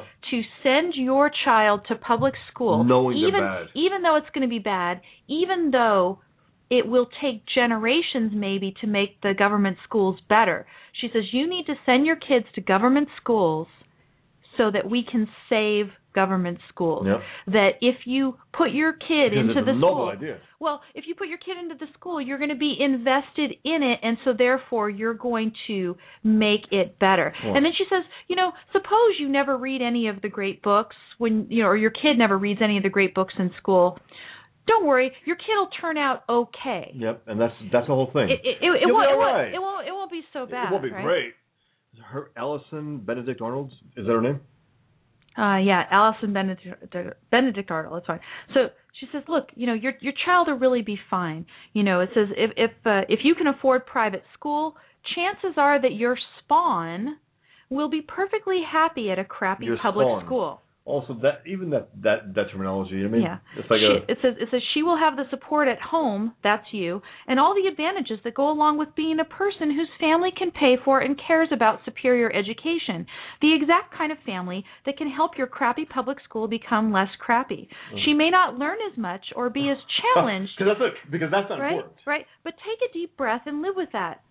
Oh, but she's gifted. She, she she says, "Oh, but she's gifted." You say, "Well, then she'll really be fine if she's gifted." And then she says, "You know, I went to a terrible public school. Well, look, you know, I could tell. I I only had to read one I could book, tell by and I could tell by her know, article. I I was fine." But basically, she's saying it is your duty To to suffer, to give your kid a horrible education in order for the in order for in the long run later kids are all going to have a an education that is provided for free by the government. For free. you, you remember again several weeks ago i talked about the wall street journal article. It was called the four million dollar teacher in which Cor- they discussed in south, South in Korea. south yeah in south korea the hagwon industry. Yeah. basically in south korea all the kids go to public school but then excuse me government school. I need to keep correcting myself about that. Government school. They all go to government schools but they waste their time they don't learn anything and that's the thing she that. if you want your child to actually learn something during those years, then your child has to go to school twice. Your child has to go to Yep. the crappy government school, And then the good school has to make up for it. and then the good school has to make up for it, and you have to to pay for that too. I I, I would much rather pay for a child to go to public, excuse me, a private school one time, Absolutely. not waste for his or her life, right? Yep. then oh you know go just send them to the crappy school and then they can still you know study after school you can give them Yeah. all co- sorts of help after school Look at the attitude though. This uh, this rat writes uh, about. She can't even defend it in proper terms. Like you know, this it's great, okay, and it's and I'm an advocate for it. No, she's saying yeah, it sucks, but in the end, we need it. It's just it's it's a noble idea. This uh, government education. I mean. But she's not even advocating it as, as anything worthwhile. She's saying, yeah, you'll suffer, yeah, what- to these crappy schools, but ultimately it'll be great. Is that is that her idea? Ul- ultimately your kid will be okay Okay, yeah, he'll be okay. And he won't He won't die, right? I mean, you know. and and basically you're going to be better for And why? doing this Why? Because you're one of the one of the what cogs in the government wheel in the, in the social wheel. sacrificing for future generations Yeah. that's what you'll be doing so therefore you'll be doing your And collectivist up- liberal Who wants to end up like who wants to end up like this lady? well right listen Not I even mean, her kid here- it. here- She has kids. Here she says, she says, uh, she says, reading Walt Whitman in the ninth grade challenged the way you see the world. Well, getting drunk before basketball games with kids who lived at the trailer park near my house did the same for me. I mean, this is just it seems almost cartoon. Someone said it reminds me of the Onion. It does. It, really, really, does. does. Yeah. You really say, wait, this is a sincere effort to try to communicate some ideas. This is what she's actually doing. Ben Affleck gets cast as Batman. That's the Onion. This gets published on Slate. Obama wants I to go to war over his uh, gaffe. You know, this this is the Onion we're living in. That's why the Onion has to really push it now. They got to get so outrageous to the point it becomes almost well, that's too much. You know. Yeah. So I agree with Ed in the chat room. This is the most evil article that I've read in Yeah. a long time. It really is. I mean, it's unbelievable. To, One one question I would have for this author, right? She insists that even though she believes it is the moral duty of everyone to send their kids to government schools to the extent that you are a bad person if you don't mm-hmm. send them. Mm-hmm. She says, by the way, she doesn't believe that banning private schools is the answer. She says we need a moral judgment, not a legislative one. And I would say the same thing to her as I would say to all of these so-called conservatives that say that you have a duty of charity and yet you wouldn't want to legislate that, right? If you think that you have a strong moral duty such that I mean, you know, look at the way she poses Yeah. this thing. She says, "If you send your kid to private school, you are a bad person." And then the subtitle is a manifesto. yes, yes, yes. A manifesto. It is so important that she puts it in these strong Can I- terms, and yet no, she doesn't want to ban private Should private I say something also there? Yeah. Here, I, I like that she felt she had to write this because she's afraid of something. She felt she had to write this because she's smelling something in the air, maybe that private schools get a She little more listened to my interview with C. Bradley Thompson. Boom, that was it. No. But seriously, she felt a need to. She had to write this in this way with that title in a very defensive way. I like that because she's afraid. Look at Smart Ed. Ed clicked on the link that where she's talking about banning the schools. Her husband wants to ban private oh, schools. Oh, jeez. yeah, So I mean there so- are people there are so people who want to do this. So he's a bad, you know, worse than her, let's say. But You know, you know what's interesting? So or so or, so, or, or, or maybe she said you say you want to ban it. I'll I, I'll say that I don't. You know what I mean? So then we'll meet at the Swiss Bank. You know, you know the, the thing where probably yeah. probably you take But- one side, I'll take the other. probably but um i'm trying to get back the thought okay wait um no no no no it's, it's fine it's fine um but the the thing was uh the thing was that she says she doesn't want to ban it right and her husband wants to ban it why do they want to ban it they want to ban it because they're afraid of the competition from the private schools that the private schools are going to basically be so much better and therefore make uh, everybody turn away from the government schools and go to the private schools. Okay, great. But I thought that Ann Coulter made an interesting point on Red Eye last night because she said that we actually need to get rid of the government schools in order to make the private schools better. That she says, look, the private schools aren't even that much better. Why? Because their competition is the government schools, and the government schools are lousy. So they they really don't have to be that good in order to beat their main competition, which is the government schools. And I, I tend to agree with that. I think that you are going to have to actually get rid of the government schools to see how good private education can really be. I have a phone call here, so I'm going to go ahead and take it. Hi, who's this? Hi, Amy. It's Robert. Hi, Robert. How are you? I'm very good, thank you. So yes, this this issue is. I think this is the top issue in the culture right now because it's definitely an attack on on private education, homeschooling, and any alternative to government schooling. And the way Bosch just said it earlier is they they know that they have to to end this threat of, of blossoming alternatives to government schooling, and they and this is like a trial balloon to see how far they can get. Right. Oh yeah. I mean that's that's what they're doing. And uh, I mean, what do you think about her? Is she earnest in the idea that she doesn't want to ban government schools? No, no, you can't you can't come right out and say that in so many words without being completely uh, completely rejected. So you have to lie about that and and make it sound more um what's a, uh subliminal instead of more implicit instead of explicit. Uh, that's what I think about that. I, I I think she wants rule by force, government you know government uh you know forcing kids um, to be indoctrinated to become essentially slaves of the state. And yeah, I mean, I mean, she she thinks basically it's all of our moral duty to get kids into the government schools so that we are personally invested in them to try to make them better that somehow that's going to save it. Now of course that's not even going to make them good. There's no way to make them good right? Again they're they're all in in south korea. Everyone's in in south korea in the government schools and they are lousy. And so what do kids do? Kids attend school twice.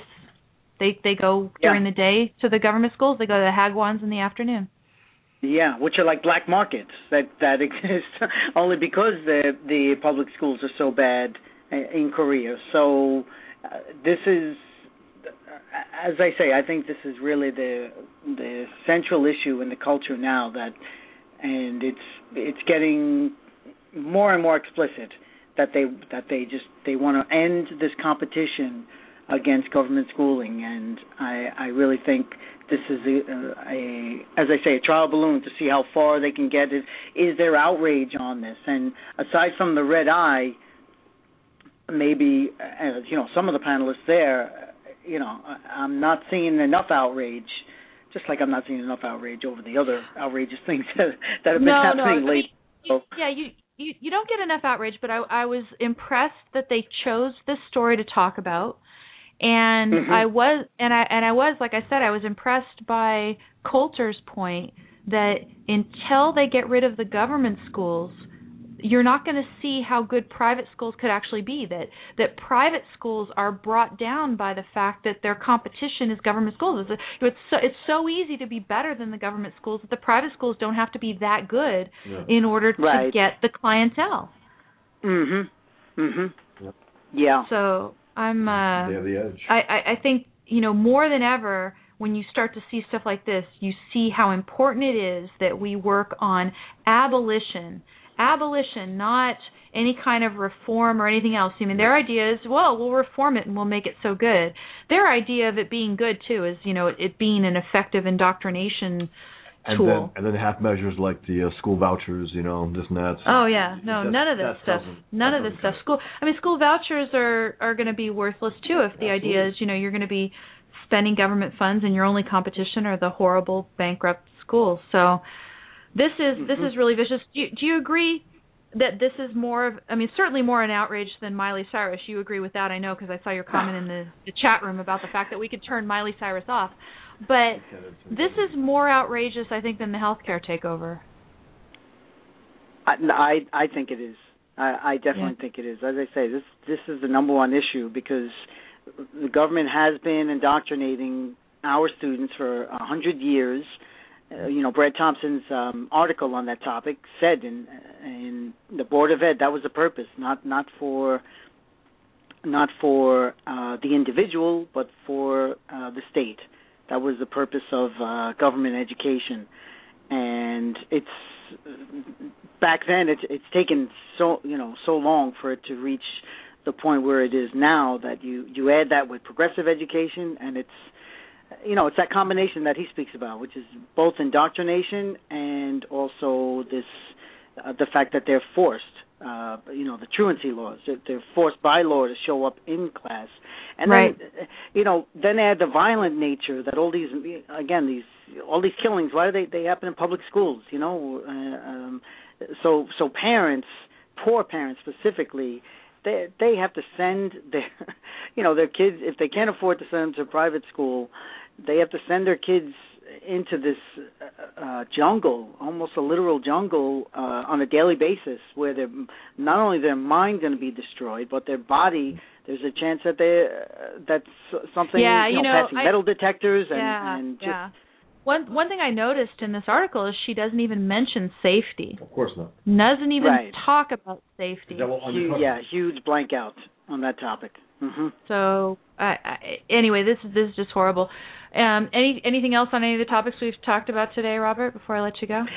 No, that's yeah. You, I, I, everything you said. Yeah, Miley, uh, Miley Cyrus is that's just that's just a waste. And and I wish we go back to just calling it socialized medicine instead of universal health care. That's one thing that just really bothers me as well. It's it's Like um that's the actual term that everyone else you know lives by except for us and that's the goal of the left so Yep. Socialized medicine, socialized education. This is why I put all this under the big old Mhm. heading of socialism Absolutely. for today. Yep. Yeah. Yep. Well, thank you for calling in, Robert. Thank- Good to hear thank from you. you. Great. Thanks, Robert. And we'll uh, we'll talk to you soon. In the chat room, seven two five two one. Welcome as a participant in the chat room. I think we've seen you here before, but not for a while. So welcome back. Uh, quotes Yaron, and of course Yaron Brook. He's going to be here next week, as I said. So hold on till next week. Mm-hmm. But he does. He says some brilliant things. No matter what you say, and you think you've got a topic down, he always comes up with something better. And this is an example. He says, Yaron Brooks said it best you don't drop an important letter at the USPS, you use FedEx. Mm-hmm. And yet we drop our children uh. at the post office every day. And that is, it's the equivalent of dropping your child at the post office. And uh, I think again, I mean, Ann, Coulter, she's annoyed me a lot lately, Yeah. and I hate her choice of political candidates to Oh, back. disgusting. and I and I hate the fact that she's against Ted Cruz. Romney, Chris But Christie. but she made some very observant points on Red Eye last night, and one of them was the issue of you know this idea that if you think that the government schools are going to get better by having all the kids go to the schools and everybody get invested and try to improve them, it's not going to happen. Look at the U.S. Postal Service for a huge amount of time before the UPS or FedEx ever existed. Right. They had this monopoly and it was it was never good. So if this idea, you know, oh, if everybody just gets involved, it's going to be wonderful. That's just just not the case. Now, uh, Joe in the chat room says it's not enough to privatize schools. You have to change what's taught. Yeah, that's true, of course. But I think if we privatize schools, then you're going to see people free to figure out what's taught, and you're going to get to the right answers.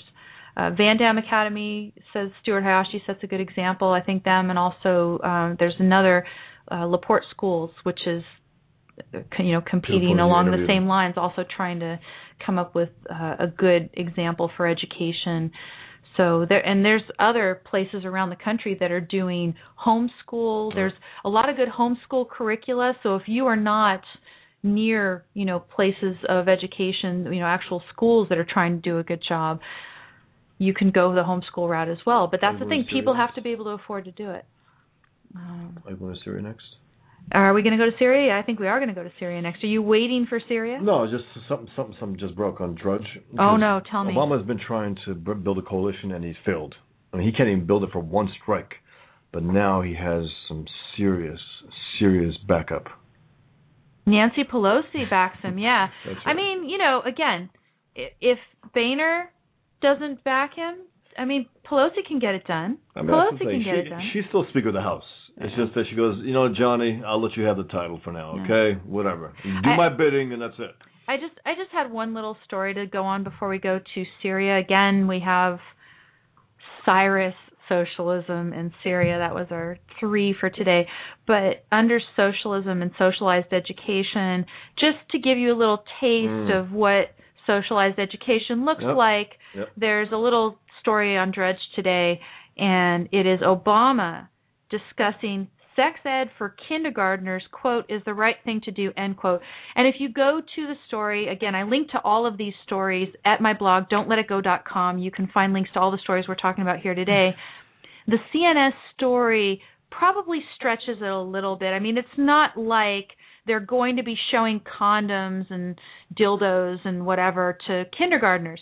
But he talks about the fact that at the kindergarten level where kids might start asking questions like where do babies come from that you would already at that stage have teachers in the government schools start that conversation with the kids and say you know no the babies don't come from storks they're not dropped out of the air they come from this thing called sex that mommies and daddies have blah, blah. those of you in the chat room who don't know about this or who are listening right now i'm sorry to break it to you but it's Hmm. not storks right Hmm. but you know the serious point is here we maybe don't want teachers in school talking about sex to our children. No, we don't. And if you send your children to a private school, you can choose a private school that has whatever policy you agree with about sex education. Do you want teachers talking about this with their kids? At what age do you want them? At what level do you want? You know, what's the material that they're going to be presented with? Do you want to actually see the lesson that's going to be taught to the kids so that you can see that it's something that you think is good? However, it is you want this to be handled, and this is very important stuff that parents would like to have control over you can have that if you go to a private school. You can't have that if you go to a government school. I mean, what does Allison Benedikt want? She basically wants the collective, the majority to decide what is being taught to our kids. And if the majority votes that there should be condoms and dildos for kindergartners, then I guess that's how it should be. Yeah, was Obama in favor of that? No, not exactly. But Obama is in favor of sex education in school and even starting that conversation with kindergartners in a, on a certain level. Well, I just I think in a lot of ways, I mean, he is for what most people are against, and that's why he does those some of things. And this Alison uh, Bimbo, does she has a child? Does she mention the fact that she has a child, or she doesn't? She doesn't mention any okay, children. and if, if she does, she probably sends it to private school. But anyway, go on. I mean, the only thing that I give to Benedikt is that she is right to call these liberals hypocrites Sure. for sending their kids to private schools. Make them walk the walk, walk the talk. Also, they don't believe in that crap. Walk the Obama doesn't believe in a in a in a pub, public school in, in that sense. I mean, he does, he knows that they're crap. That's why he sends his kids to private school. Yeah. It's just for the for the good of government, as far as he's concerned. It can it can keep people gut voting for government Yeah. for for big government. That is.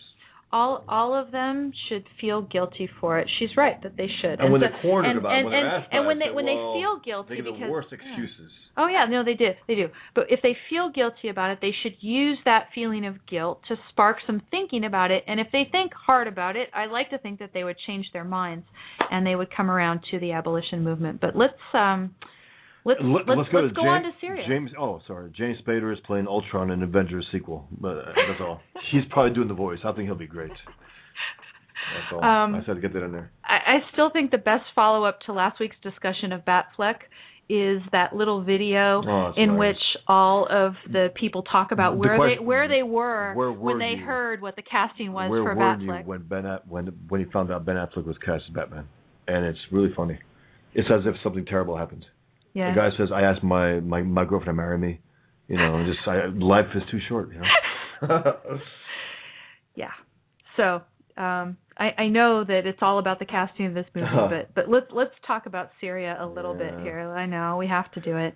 Here's the headline of the uh, kind of just straight article from the Wall Street Journal. U.S. prepares for solo strike on Syria after Britain balks. Yeah. Now, is, Britain is it says the we're U.S. or is it Obama? Because uh, he has no no one backing him up except Pelosi.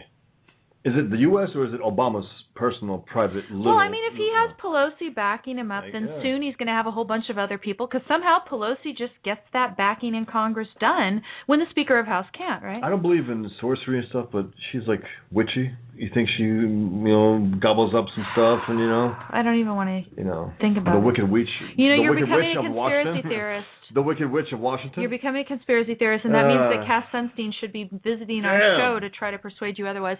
Cass, feel free to call in seven six Please. zero No, eight please eight eight call five in. eight one seven. Yes, call. Anyone from Washington, please call in. Please call in. NSA people who are listening, you're You'll welcome. get it. Yeah, I'll I'll tell you why you don't have a right to do what you're doing. Stuart Hayashi says that Allison Benedict Arnold does have uh, three sons. Mm. They probably all go to private school, but anyway. No, I, I mean I imagine she's sending them there because hey, they'll turn out okay, no problem.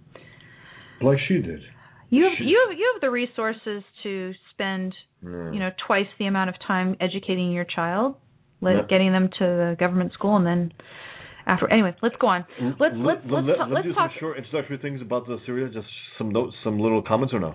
Well, let's let's get let's get the main thing of what's Okay. going on right now, right? So Obama a long time ago said that he had this red line Yeah. about Two years ago, I think. the Assad regime using chemical weapons against its citizen, you know, Syrian citizens, etc.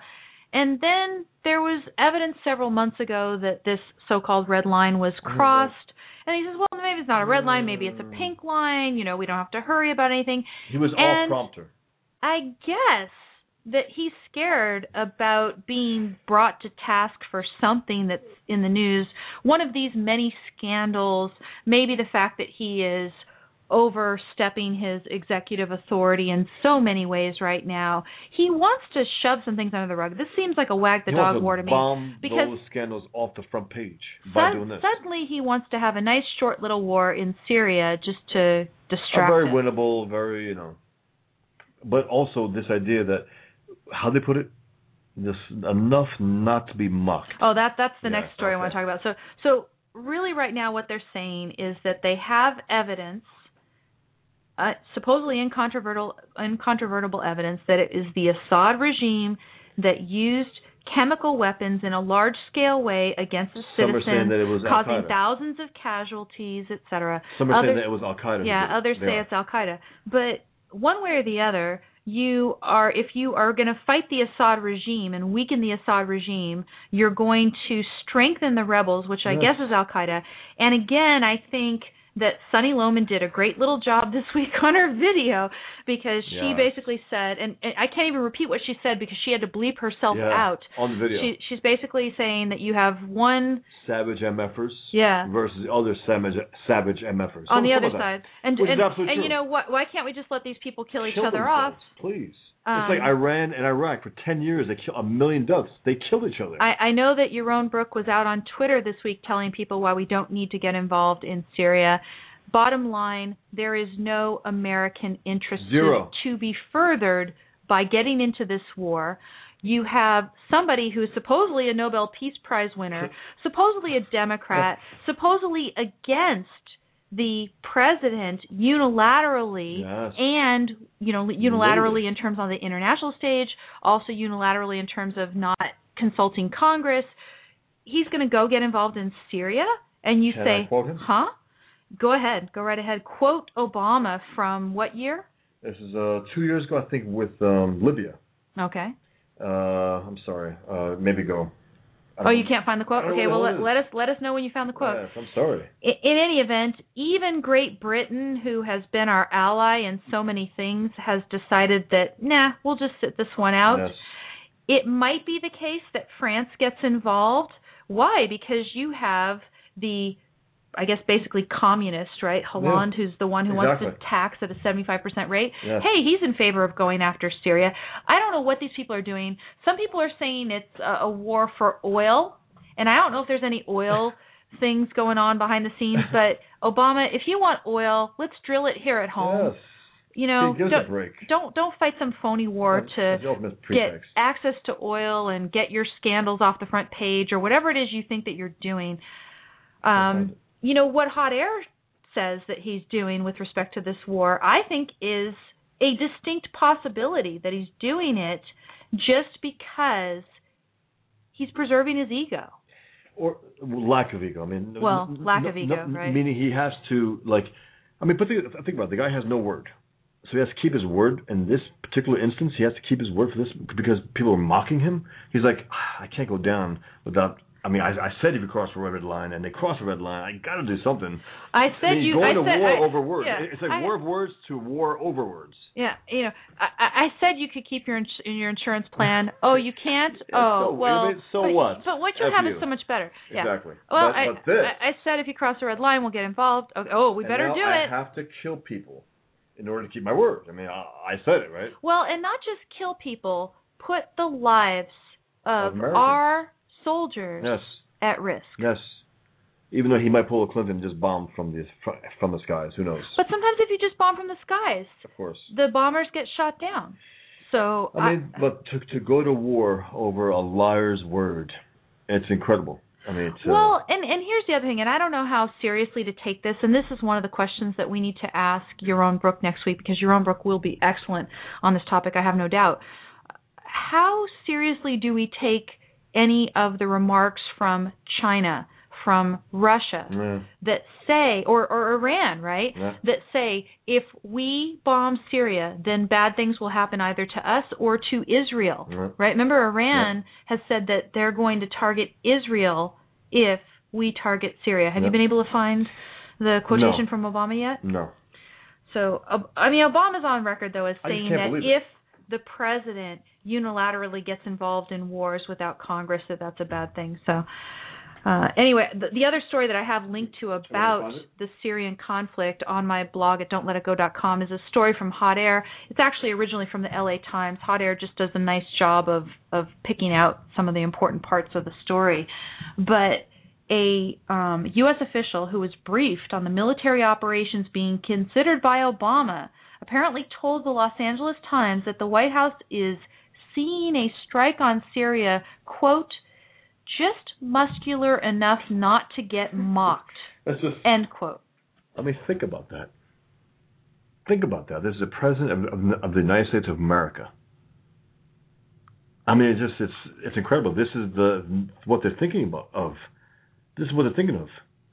In order so it's not like let's achieve a certain objective. No, let's protect America. Let us defend our interests. No, it's like, God damn it, he said red line okay, let's just do enough just not to get mocked. This is the goal, to not get mocked. Yeah. Here, here's the quote from the official. It says they are looking at what is just enough to mean something, just enough to be more than symbolic. I mean, think, and, and, and, I'm sorry, but since when does any um, do any Americans speak about things like this and speak about what they're going to do, when they're going to do it, how they're going to do it, where they're going to? do I mean, who who is this? What is this?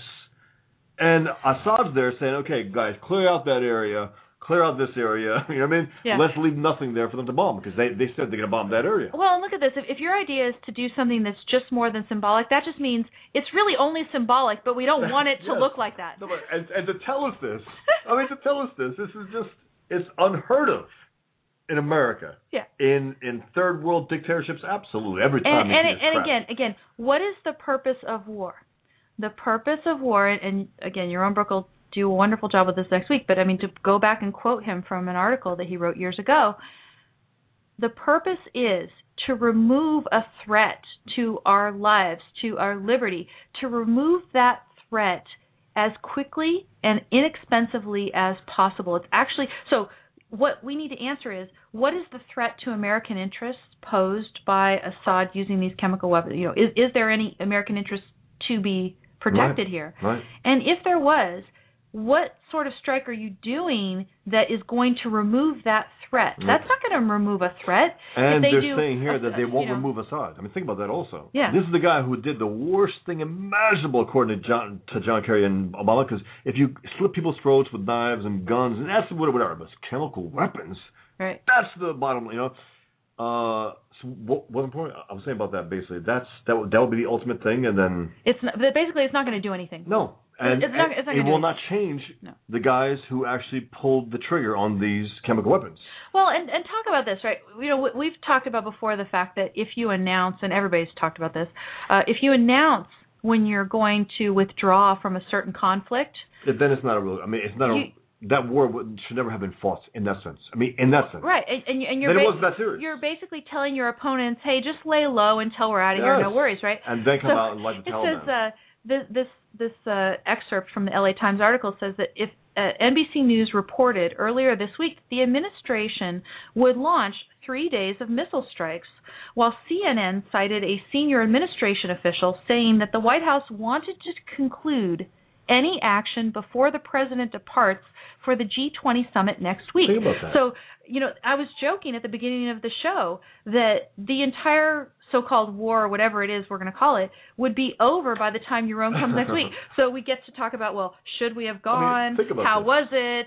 What do you think? Or the after effects? All this by next all week. for can, Obama yeah. to save face, the two-faced rat to save face. That's it. Yeah. But also, I mean, I just uh, uh, he, look. He should take this advice, Obama. Okay. This someone, someone, some politician said in 2007. Okay.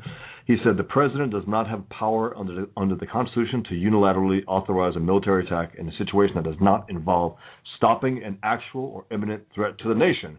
That it, it was a senator. His name was Barack Hussein Obama, 2007, and he said that about about Bush. And here he is you know, playing war games. This, this is not war going in there. It's not. I mean, it's something else. And, and since 9/11, we have not fought war. We we have not fought war since who knows since the Korean War. When we basically say, you know what, we'll just we'll start not winning wars. That's that's what we'll start doing. We haven't won a war since World War II. No, no. Here in the chat room they're talking about the photos that are being posted in social media and one of the photos is a classic photo of Pelosi Yeah. shaking Assad's Yeah. hand glowingly. Uh, Another one that I saw was yeah, John Kerry also, sitting at dinner um, with uh, Assad. The pig uh, Clinton, Hillary Clinton, saying something about uh, he's a moderate, he's a reformer, uh, he's he's one of the good guys about Assad. All of a sudden now he's a villain. It's like if you saw pictures of uh, Obama with uh, with uh, Gaddafi, shaking hands, smiling. He was good then, but then he's evil when they decide to kill him, to put him away for, for some reason. Right, and then they laugh about his Yes, death. if literally Hillary laugh. Clinton, yeah. Hillary Clinton. Yeah. Like a cackling about someone's murder, someone Exactly. being killed by his own people. Let me grab this call real quick here. We have someone with a question or comment. Hi, who's this? Uh, this is uh, James Elias. Uh, I'm uh, Liberty Panacea. Oh, okay. Hi. Welcome. Hey. Oh well, thank you. Um, I just sort of had um, a question about the way we might approach this. Is uh, Ayn Rand said um, once? Uh, she said it through Ellsworth Toohey. Uh, Don't bother to examine a folly. Ask yourself only what it accomplishes. So, on on my show, I kind of asked this. I don't know what the answer is, but I think we should be looking at this from the perspective of basically this can't be to save face. I don't think because Obama and all past presidents have already made idle threats to countries like Iran so many times that it can't be. I don't think it can be safe face because we got no face left. But Okay. uh, but um, but and then obviously the the strike isn't going to accomplish anything in the way of United States interest. It's not going to accomplish anything in the way of saving any Syrians. I no, don't- don't- no, not at yeah, all. None of those things. Yeah, yeah. so so my question is what we got to ask. Obviously this is stupid, this is a folly, but w- what what does it accomplish? What does it actually accomplish? And I think whatever that happens to be it might be that all of these rationalizations are simply mm, a cover up for whatever it is actually accomplishing. So I I don't know the answer to that, but that's the way I am approaching. it. my my only guess is that he seriously wants to distract us from something either, you know, that's an impeachable thing that he's doing, uh any more of these scandals. He wants to basically take off of the front page of the news like some big news like Holder going after the voting rights laws, some tricky maneuver that they're Some doing, or may, maybe he's going to rewrite Obamacare again in another major way that outdoes the ways that he's already rewritten the law. I I don't know what James, it is, you know, but I'm, I'm suspecting something like that. You, you might be right, James. Uh, Just the one thing, I think the media is using the red line comment a lot, and they have used again. USA Today, all these liberal rags have called them on it, and that's new because you know you're right. President made idle threats again and again, and no one has really called them on it the way they're calling Obama on this, which is interesting and new. So that could be it. It could be as simple as that, or what you're saying, something different. I, I don't know, but it could be that. I could see him, his lack of ego, falling for this crap and doing it because of that. But we'll see. you know, we'll see what it is. because well, of you know- pressure from the press basically. Possibly, as simple as that. And now you got Assad's son I calling mean, him out on Facebook, which is which is pretty funny. Now, now think about this. I think the the subject of the discussion was Libya. yeah, two years At- ago. uh, That- cou- a that's cou- what no, right, right, right. But I'm I'm thinking of Gary Johnson, the supposed libertarian candidate who supposedly is a non-interventionist. He's a None- non, he's none- a non-entity, but go on. Well, right, right. But nonetheless, he said that he was in favor.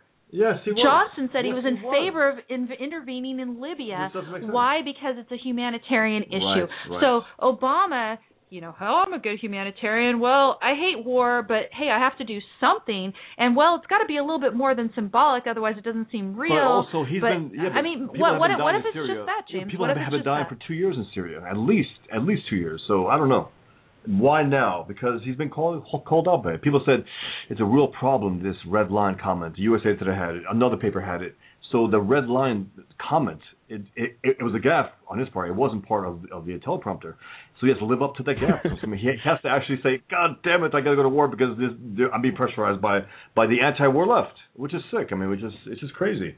But this is the world we live in, and this is where a president goes to war to try to live up to something that he's he's a known liar. He never li- lives up to anything except you know destroying the country. Right. But he'll have to live up to this because of getting pressured by the anti-war left media. It's just I don't know. This is just my assumption uh, because I don't know what else it is. It doesn't make sense.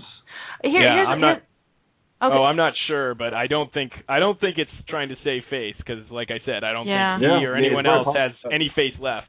No, you're right. well, you know, um, I, you're right we uh, we do have to go. We're coming to the end of the show it's now. maybe a but, of but, saving face. but but but do do call in next week because we're going to obviously talk about this quite a lot more. Thanks for calling and for Thanks, being a first time participant in the chat room. I do have to wind things up here though, so I will welcome Yaron Brook here next week. Go to my blog at don'tletitgo.com to see for the first time there are three stories that I wasn't able to get to. Uh, is Weiner, uh, Anthony Weiner, renting his supporters? Uh, Cato says Ted Cruz can be president. And then one of a number of these articles that you've seen recently is called The Tao of Ayn Rand. Somebody is mixed about Ayn Rand, but so excited about reading Atlas Shrugged that he couldn't resist writing about it James Delingpole. halfway through the That's- reading. So so yeah, go to my blog at don'tletitgo.com, read those stories, also leave any comments you have about the show there. You can also see at my blog all the various ways that you can follow me and keep track during the week. Twitter, Don't Let It Go Unheard page on Facebook. You can subscribe and follow on Blog Talk Radio by clicking the follow button. All of those great things. So Thanks, everyone. And Thanks, check everyone. it, check out my blog as well. I got some cartoons on Syria, on the on the Republicans. So check it out. great. Have a great week, everyone. We'll talk to you next week. Spread the word if you like the show. Take care.